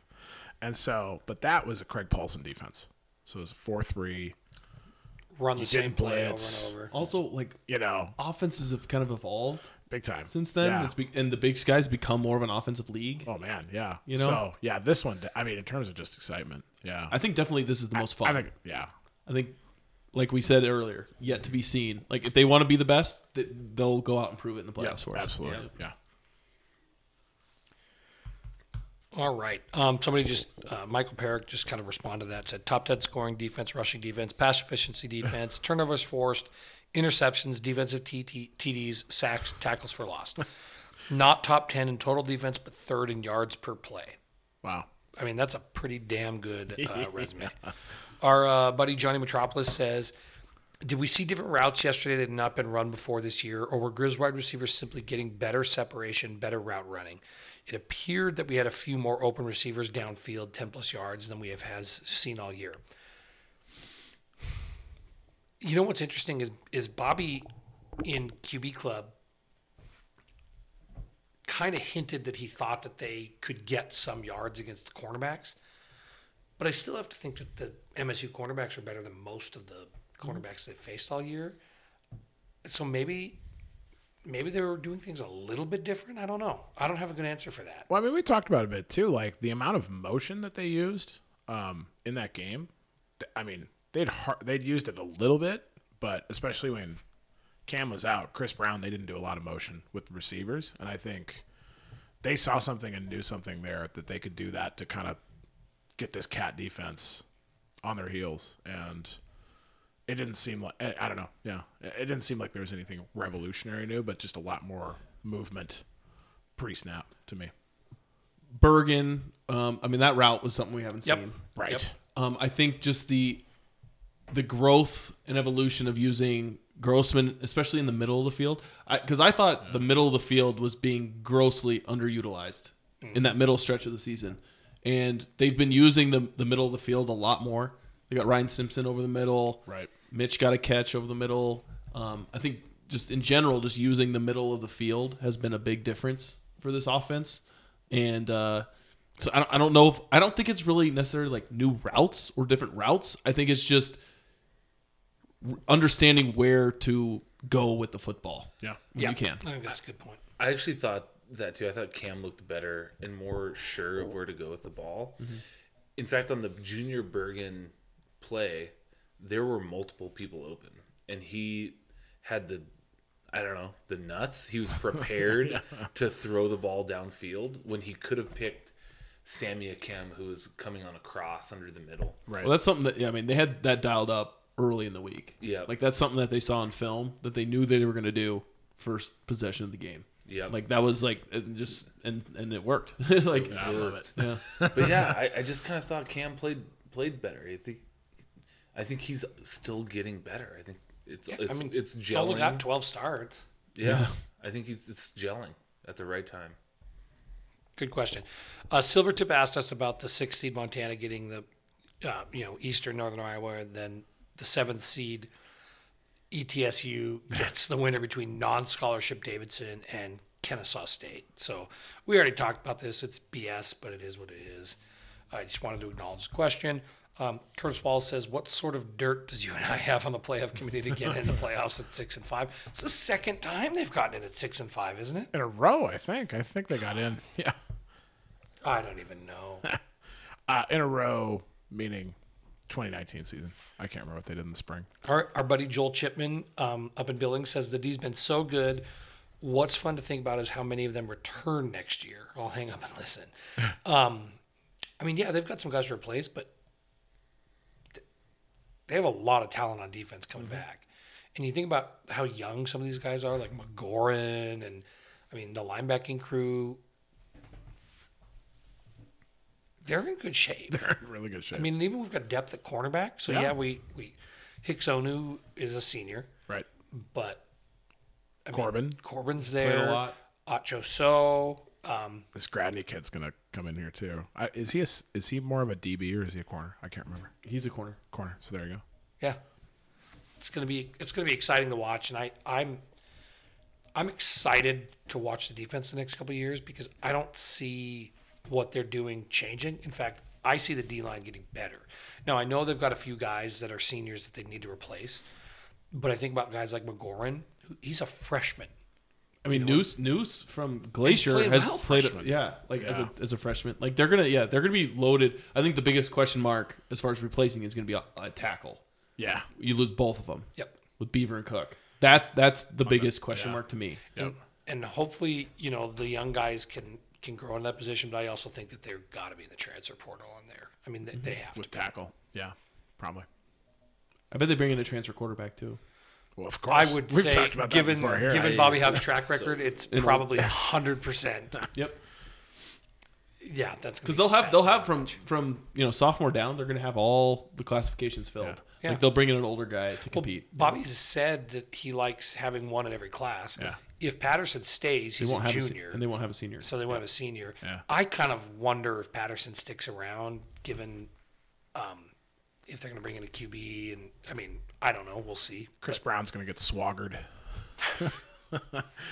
just like I mean, Col- Kris Brown's a just like freshman. Colberquist did. Kris Brown's a freshman. But they didn't come back and junior senior. Yeah, We'll I see. mean, who knows? But may- maybe he wins the job still. I mean, that's the thing. I mean, no one, right? It doesn't necessarily mean if Bobby brings in a senior drop down quarterback, um, that he automatically is going to be handed the job. He's probably going to have an advantage, I would guess. Yep. But there's not a lot of question marks on defense as far as moving forward, which is nice. Nope. Um, somebody asks, "Are we all agreed that Junior saved the season?" I- Yeah, I mean the defense played lights out, but if they didn't have Junior, I don't know what they would have done on offense. I mean, maybe somebody else would have stepped up, but he definitely played a part. Yeah. Um, somebody wants to know if we've heard from Nate and the RR guys who were throwing digs at us on our extra pod last week. Um, after Brent humbly explains how the team team is and says our defense is hitting the stride, Nate throws digs that we hadn't played anybody lately. He wonders how he feels now. I've heard from all of them. Actually, mid game they conceded it at about That's halftime. right, they did, they did, yeah. Nate and Parlay conceded. the R and R guys uh, a little bit later, and you know. I will say all of them conceded sooner than my opponent in the city council race. So, however you want to look at this, Oh, Man. I like this version of Mike. and the wind was just as dominant. So, you know, let's take it for what it is. All right. 406 Grizz also follows it up and says, If you were a Cap fan, how would you feel about your future with Choate gone and us winning? It feels like all the momentum is back on the west side of the state. They still have a great team, but this was always their Super Bowl. I think that that's true to a point, but I also I think that sometimes we can overanalyze things. And I think that the one thing to maybe look back on is um, Stitt's first year when we went and won. I mean, I don't, you know, I don't think that at that point any any of us would have been like, he's going to get destroyed because they're going to hire a new coach and you know the next two years and it's going. So we don't necessarily know what's going to happen. I, re- I really wanted to tweet out, but I didn't want it to be taken the wrong way. That the the lore, the aura of Jeff Choate only grew after this weekend. Oh yeah. It's true though, because like, I mean, he only won three more games than he lost, like in his in his career. Yeah. Somebody, But he's gonna go down as the Griz Slayer, yeah, no matter what. And Absolutely. the fact that they lose his very first game in the fashion that they did, like the legend of Jeff Choate, the Griz Slayer, only grew larger. somebody asked us. We're gonna see Jeff Choate again. At Yeah, NSC. I- yeah, we might see him real soon. Yeah. Somebody asked us uh, last week, but it was after we had recorded. They're like, do you think that Jeff Choate is secretly hoping they lose, Yeah. so that it builds his aura? and then somebody messaged us during the game and was like, yeah, said the same thing. "Yeah, I bet Jeff Choate's really happy about this." And it's like I doubted his son's on the team. Like I'm sure he's pulling for him, but it is kind of funny Yeah. because it it all builds the aura, you know. Um, I think if you're a cat fan, it's hard. It's a hard time, but it is just one game. You're in. You're a seed in the playoffs. You're on the easy side, so you have a lot to look forward to. You maybe are a little rattled because Vigen is not choate. You haven't showed up for two straight weeks. Your team is banged up, and it seems like UM is getting a lot of the, the in-state recruits in the last two years. Yeah. I think it's one of those like it's just hard to tell because somebody said when we were doing all of our um, pregame stuff like it's really impressive what he's done in his first year and stuff. It's like I almost think that it's not as because you're taking over somebody else's And, team. and not just that, like So like loaded team. What he can yeah. So Yeah. like it's more like what he does next year and in year three. I think year three for they coaches lose a lot of guys. Yeah. So like if they like start getting worse, like what kind of like what we saw with Stitt, you know, like where you're not getting better, you're kind of going the other way.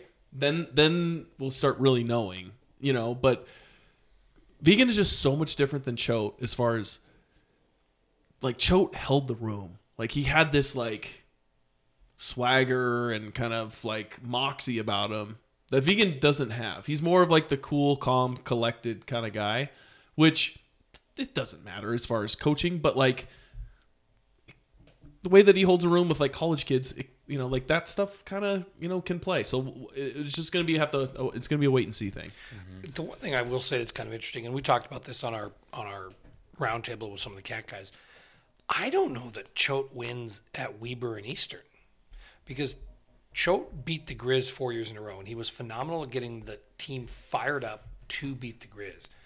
But other than that, he didn't beat very many good teams. And you said it yourself, like his record was only three more wins than losses.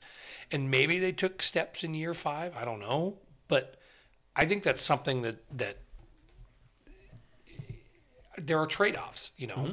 So I, I, it's going to be interesting to watch how it all works out. All right. Let's see here. Somebody asked what the real expectations are for this Griz team. I mean, I don't think we know, but I think it's like Brent kind of answered it. Like, you know, coming into the season, the expectations were we can compete for a national championship. So it's like the expectations are let's go be competitive and make a run. How far we go, I don't know, but you know, Yeah. you know, win your first game and make a run. I think win at home and then be competitive at James Madison with a chance to win it. yeah. I would say that's fair. Yeah. Yeah. All right, Luke Rounds asked us at what moment we knew we were going to win it all. We already answered this, but good question. Um, Silvertip, how fickle are Bobcat fans? They immediately want to fire Vigen.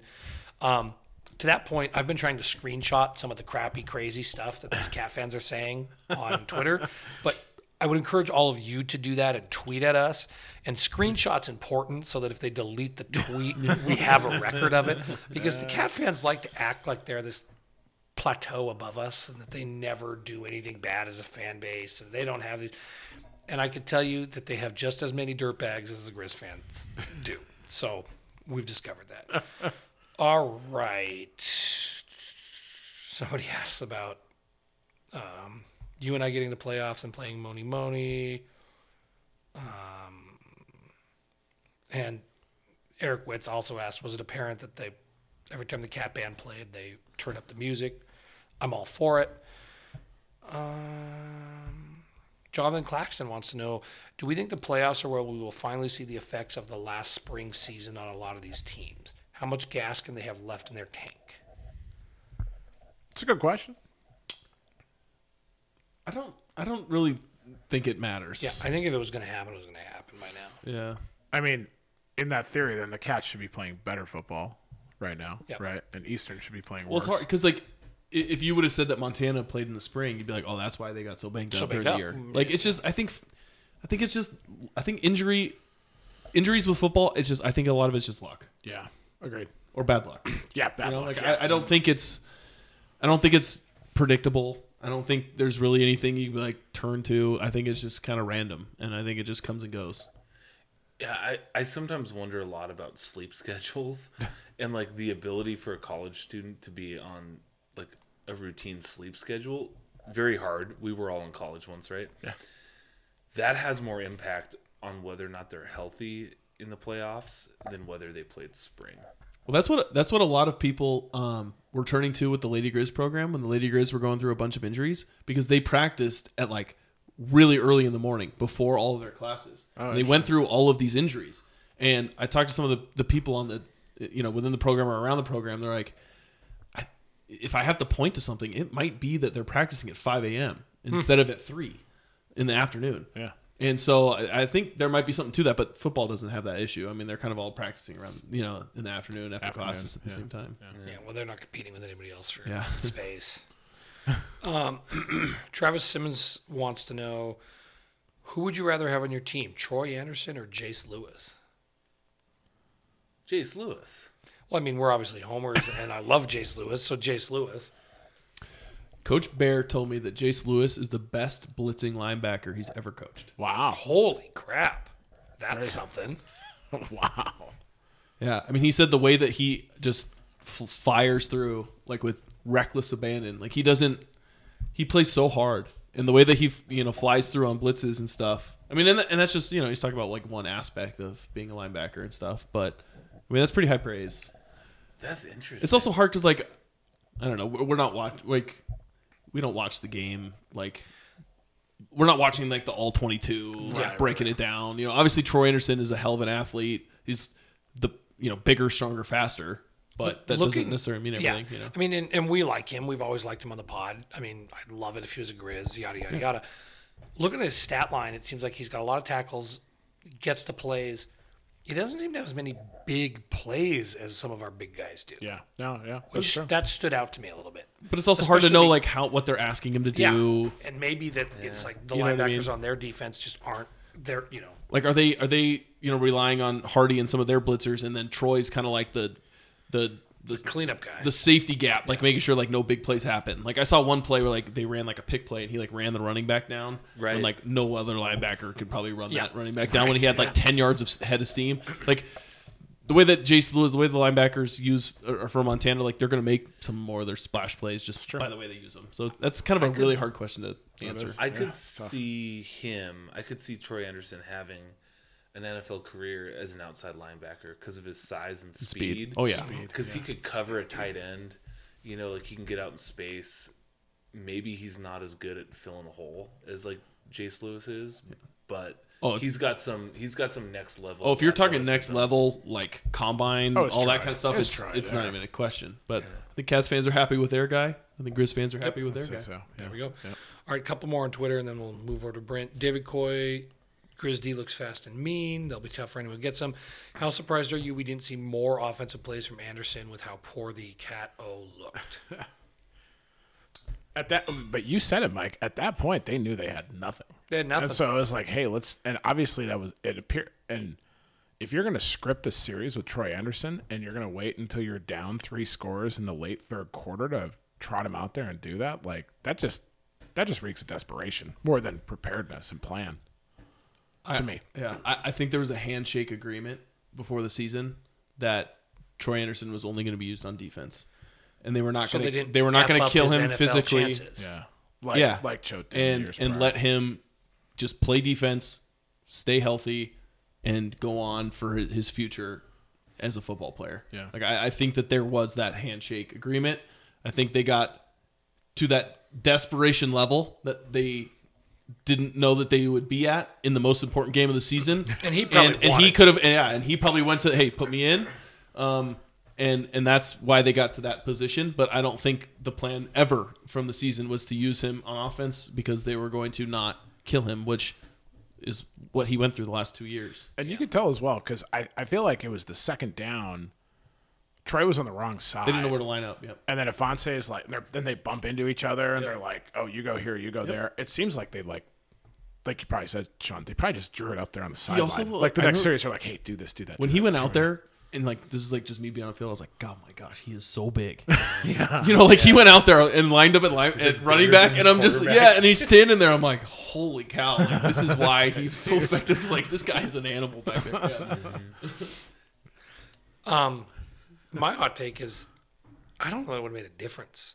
No. Like this Chris D, The scheme wise, it wouldn't have mattered. yeah, like the, the, you know, I think they're better positioned to go after him. So, um, what are the chances that Chris can figure out how to score touchdowns? We've talked about that. And let's see. Jonathan Claxton says he was at the Nashville watch party. The Cat fans were doing the Roy Kent chat for Troy Anderson. Those extra two syllables kind of threw it off.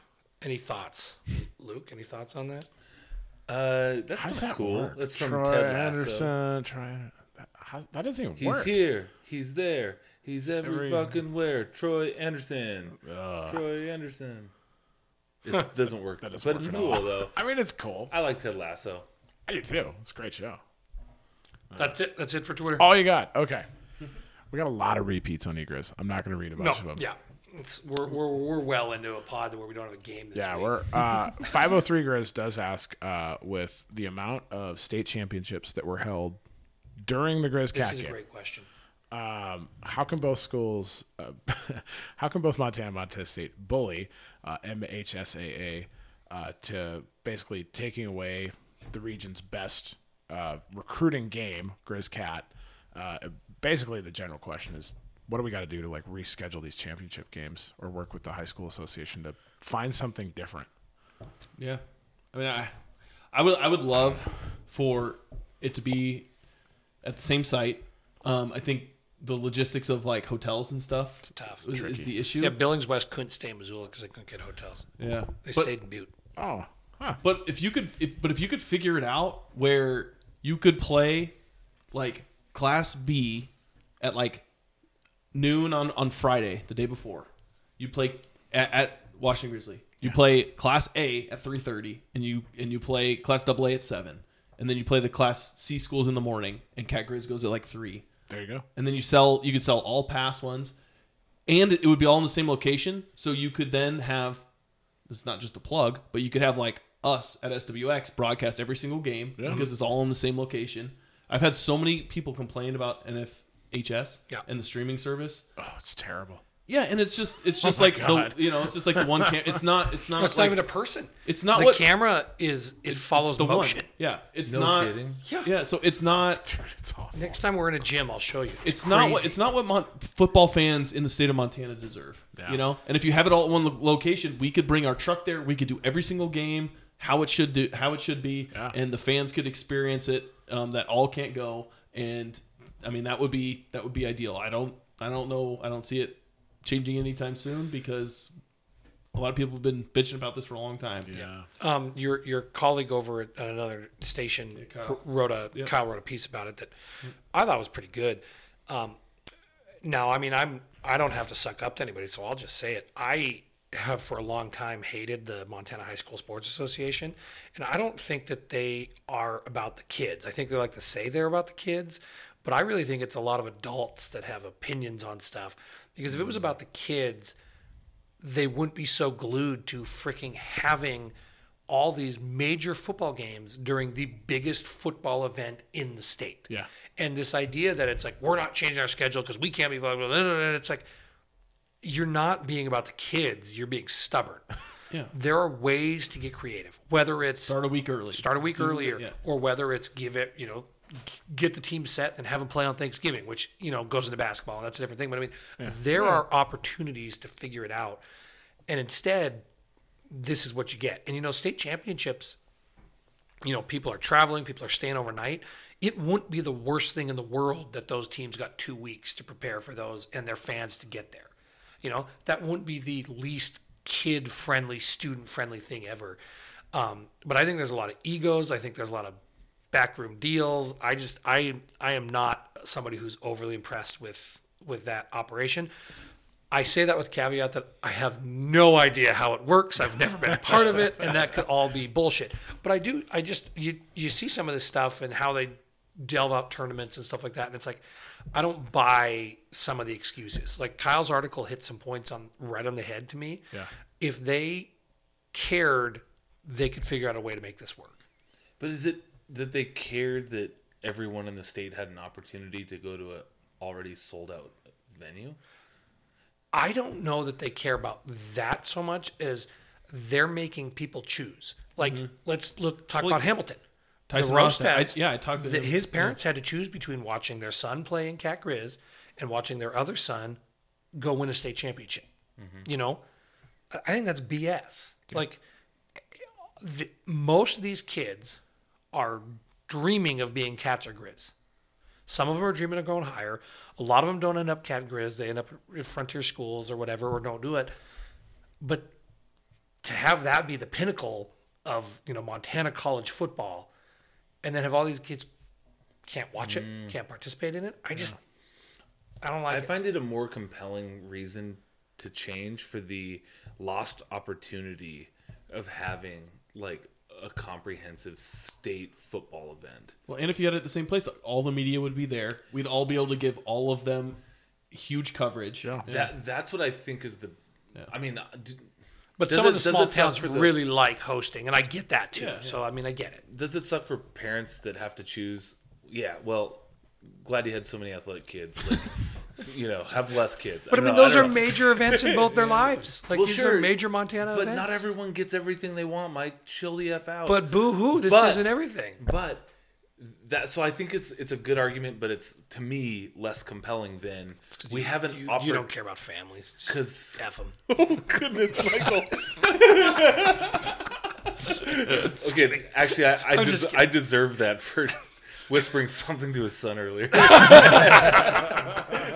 um, but I do think the we have a lost opportunity cost of blowing it out Yeah. as a as a mega football event and weekend. there are places that do that. Seattle, or not Seattle, Washington used to. I don't know if they still do. They used to do them all in the Tacoma Dome on one or two Yep, days. Yep. Dallas, I think, does them all Idaho, like when when together. I, Idaho like, does them all they do. Yeah, together. like I when we I remember when the Griz were playing at Idaho State the night before. I went to the stadium to do all my live shots for Friday night, and all the high school games were going back to back in, in beautiful Holt Arena. Super cool. Whatever. yeah.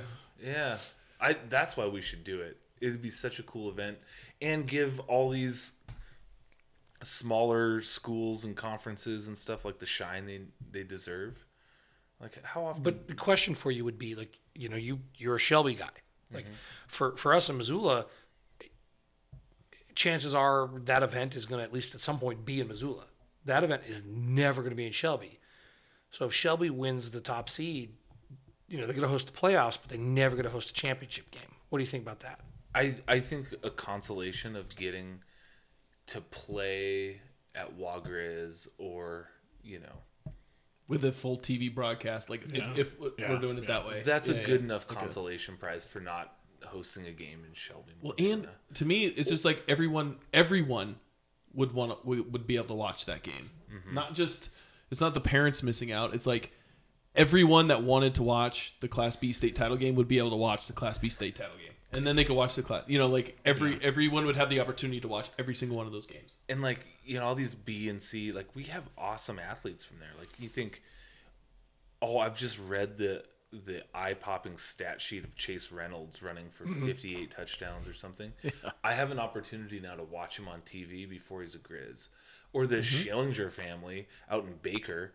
Like I remember when Cutbank played Baker in a state championship, they took a plane out there, right? Like no one's ever seeing that game, but bring them over to Wagriz, put it on TV. That's that's really cool. Yeah. I think a lot of people would watch too.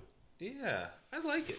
And you know you could plan ahead because the MHSA could book hotel rooms I mean, it doesn't would- matter you who would the teams are. They could block off the hotel rooms, you know?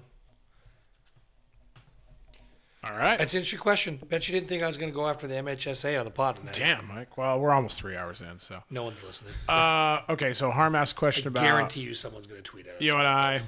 Cowbell asked this question about uh, Eastern Washington fans being mad at Kent Haslam and his clairvoyant powers to that. influence the committee.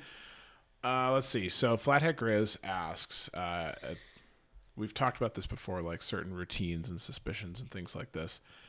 But now that we know this game, so we typically have a Saturday game prep. But now that we know our next game is going to be on a Friday, um, what one thing are you not going to do when you have one less day to prepare?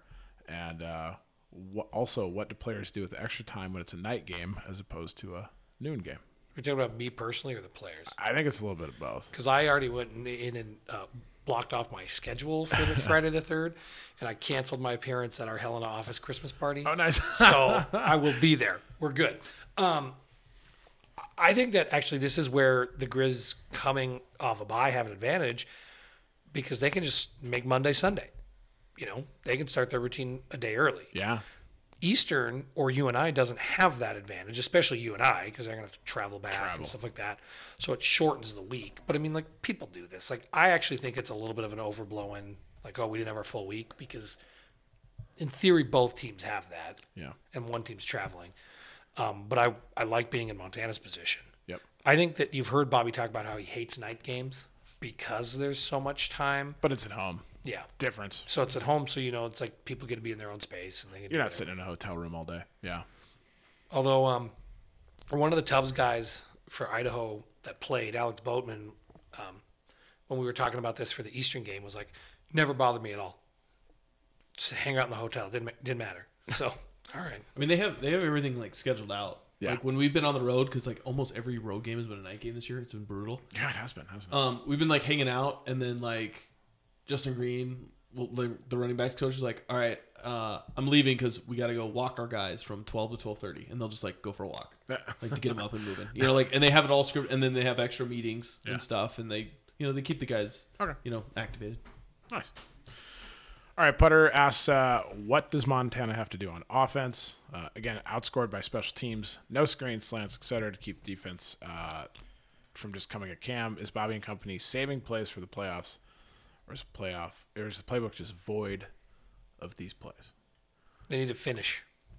We talked about it. Yeah. I think it's wild they haven't run a single running back screen all year. Just the finish. No, aspect a- No, look, they, they haven't have run- not run a running back screen all year.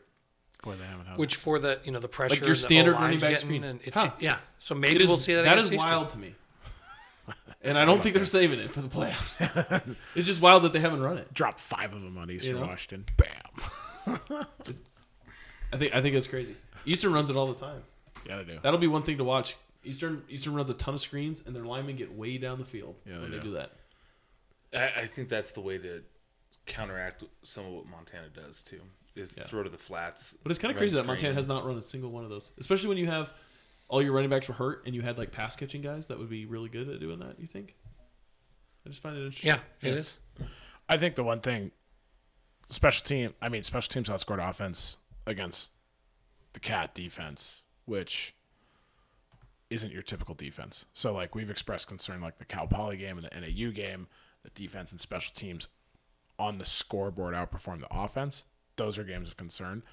This Cat game, I'm they're a good defense, and we're not the most stellar offense. So I'm I'm not as concerned about it in that from that regard. Uh, Ratsabute was just asking.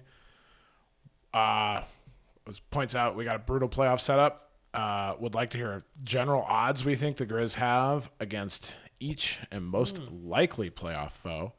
Uh, what I mean is, uh, what chance do you give the Griz to beat the Eagles at home, James Madison, North Dakota State, and then he's assuming Sam Houston?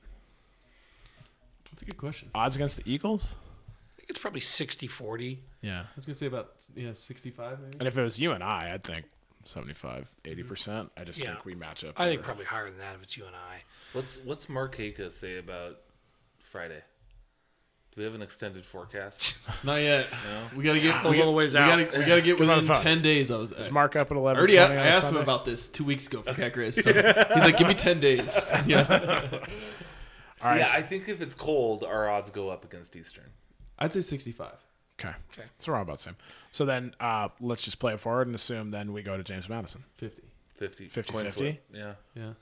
We've won there before in the playoffs. I think more 40, 60. I, yeah. I don't know that James Madison's as good as. I think fifty. I mean, they haven't been tested because this year. because only because like Montana's played really well on the road this year. That's a good point, Which yeah. they have not. Montana's not played. It's been a good road This team is- historically. Like they've better- been really good on the road. One of Bobby's better like road Yeah, it's crazy. programs. That's why. year, That's why I'm gonna say 50-50. Okay, then we go to North Dakota State. you know, If they get to that point, like, oh how would you not say 50-50 again? yeah. I think the You know what I defense mean? is built more to s- to stick with them than previous defenses have been. yeah. Maybe 40, 45, 55 maybe. Yeah. So if you add up all those, like ten percent chance of going all the way. Yeah. I don't know. There you go. The Fargo Dome, I think the Griz can play in. We, I mean, well, we know they can play there. Can they play well? That game would be so low scoring. Mm-hmm. I- we talked about that like the cat game. It's probably a 10-7 type of game or something, right? Uh, okay. Grizz fan 406, Shaun has a question for you. Uh, according to some people, Bobby has a reputation for being surly, confrontational, abrasive with the media. Uh, can you talk about the perception of where you stand? Oh, absolutely. This is great. it all it's all kind of summed up with like um our halftime interview from was it Dixie State or I don't know, one of those where they only scored six. They- Dixie they- State, it was three, It was zero to three, right? I think they yeah they, they had like three or six at halftime, and I was like I was I was like your Montana you know the offense struggling or whatever, and he goes, oh you can add or something like that, and that's just like his like um his his way of deflecting. You know, like that's just his backup way of deflecting, and he does that with me because like we have a, a really good relationship. Um, he it, he does get surly with the media and it's on like those in those press conferences when it's live streamed and everything like that but it's also because i think like he doesn't have a lot of patience for dumb questions um Yeah. We've noticed. and and he also just like i think he's like has this he feels like he has to live up to this mantra you know like he's got to put on this like shield and and blah blah blah um when i deal with him um outside of that when i'm like trying to schedule stuff with the grizzly sports report Yeah. and we're being flexible he is one of the most the easiest coaches to work with ever Oh, wow. like I love doing the Grizzlies like the show with him. Like I, I can text him and be like, "Hey, um, this time doesn't work. Can you do this time?" He's like, "Yeah, whatever you need from me." Like blah blah blah. Like he is super easy to work with. Oh, cool. Super nice. Like the what what you see on the outside surface is not at all what he's like to deal with. He is really easy to work with. Way more than even some other coaches at Montana. Um, like I have loved my time dealing Cool. with him. Nice. Yeah. It's funny you talk about the, the stupid questions. And when we did the Griz Fan Pod interview with Bobby, uh, when the quarterback club guys were setting that up, um, Kraig didn't say don't ask stupid questions, but he kind of hinted at it in a way. Remember when we met with him outside and he's like, no, guys, he's not going to talk to you about this, this, this, and this. And he's like, just just don't ask these type of questions where you're probably. it was like basically the, hey, don't ask Bobby stupid questions when he's on the pod. Uh, we had a fun time with it, but That was great. uh, all right, last question. We've had some other people uh, in our thread. There are lots of people showing the video of Champ falling down on the snow. So go find that.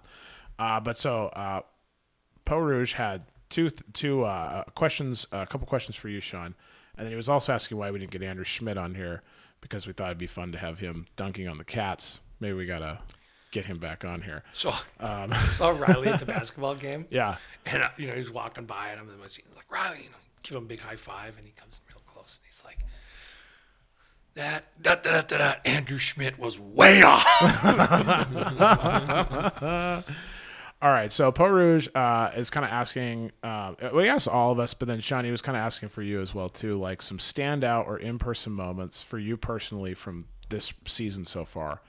Uh, anything in the stands or the sidelines for you that you noticed, things that might not have been seen by camera or things not kind of widely talked about. Uh, he says, "We suckers that couldn't be there need to know these things." I'll let I'll let you guys go go first. While I think about some Okay. stuff. Things that stand out. Well, I mean, things that stand out from the game yesterday to me are just how loud it was. And I watched it, I rewatched it, and it was loud coming through the broadcast.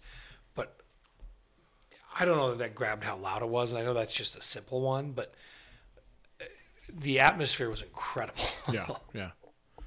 I kind of think of like a little overarching thing, and I, what's been fascinating for me with this season is we've had so many seasons in a row of late where the team has like a good win and then has a couple challenging losses and then kind of gets thrown on the ropes. And up until this year, especially the last five, four seasons, five years, and then some previous years as well too, under when Delaney was coach, um, it usually ends pretty quickly thereafter. Like the team kind of withers away as the season goes, and um, there's not as much success as we'd seen in prior years. And it's tough to say because we're not in the playoffs. Well, we we're in the playoffs, but we have not played the games yet, so we got to see what happens. But just like the kind of resiliency of this team, especially on the offensive side, with the amount of player injuries, player departures, and just what they've had to string together to put together a nine and two squad um, is damn impressive to me. And so, like that kind of, I don't even under how coach teams previously, I, you know, we kind of saw a glimmer of that in 2019, but if, um, but it, you know, there was the cat loss, and then 2018 was kind of a transition year. In the Stitt years, it was always, you know, it didn't go super well, and then in some of the Delaney years as well too. So I think it kind of you get this feel like hopefully this momentum keeps going and this turning the corner kind of back to what we'd seen 10 plus years ago.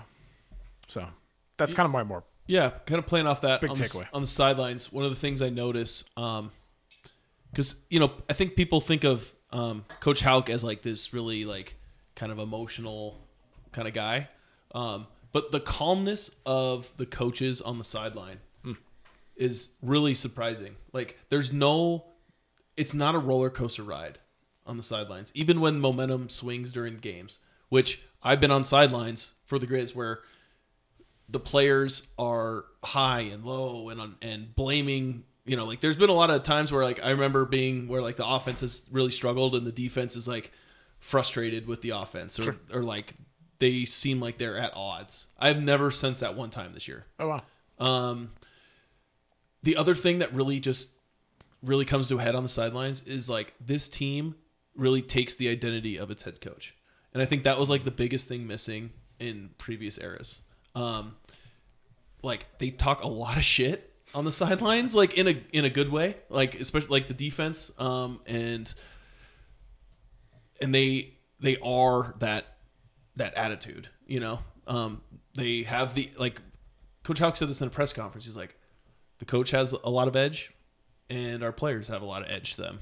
And I think that's the biggest difference. And I think that's the reason why they've the program has regained some success under Coach Hauck is they have an identity nice and they are um, what its head coach is. And you sense that on the sidelines, and you sense the confidence on the sidelines. And there's not just like the roller coaster. And when things are going wrong, there's not freaking out. There's not helmets being slammed against benches. There's not people kicking stuff. Like it's it's it's just way more even keel on the sidelines than it's ever been probably since I've covered the team in the last decade plus. wow Is there a shit talker that's particularly funny Ooh. on the team? Um, and you're like that guy's. it's usually a cornerback right usually the corners have the biggest mouths the line the like. linebackers talk the most. oh wow. Yeah, Um, that's- Coach Hauck's got some subtle ones. oh yeah he does Um, And So- so subtle. I mean, I'm sure he doesn't listen to this. I'll just say it. It might get me in trouble. Who knows? So after like Northern Colorado or something like that, he he goes to the team like right when the game's over, and he's like, "Go out there, shake their hand, tell them how good they are, and then we'll talk the truth about how good they are when we get back to the locker room." like it's just like little things like that, you know, like um, and yeah, but they yeah they they talk a lot, and uh, you know they have they have that swagger to them, which I I, I- I think you need in, in football. Yeah. and they ca- they they they are who they want to be, and I think they just have that identity, and I think that's the biggest issue with, with in that Stitt era was they just they had a little bit of identity crisis. yeah yeah agreed agreed luke anything any takeaway any thought No, I, I do think you you kind of hit the nail on the head a little bit with the resiliency.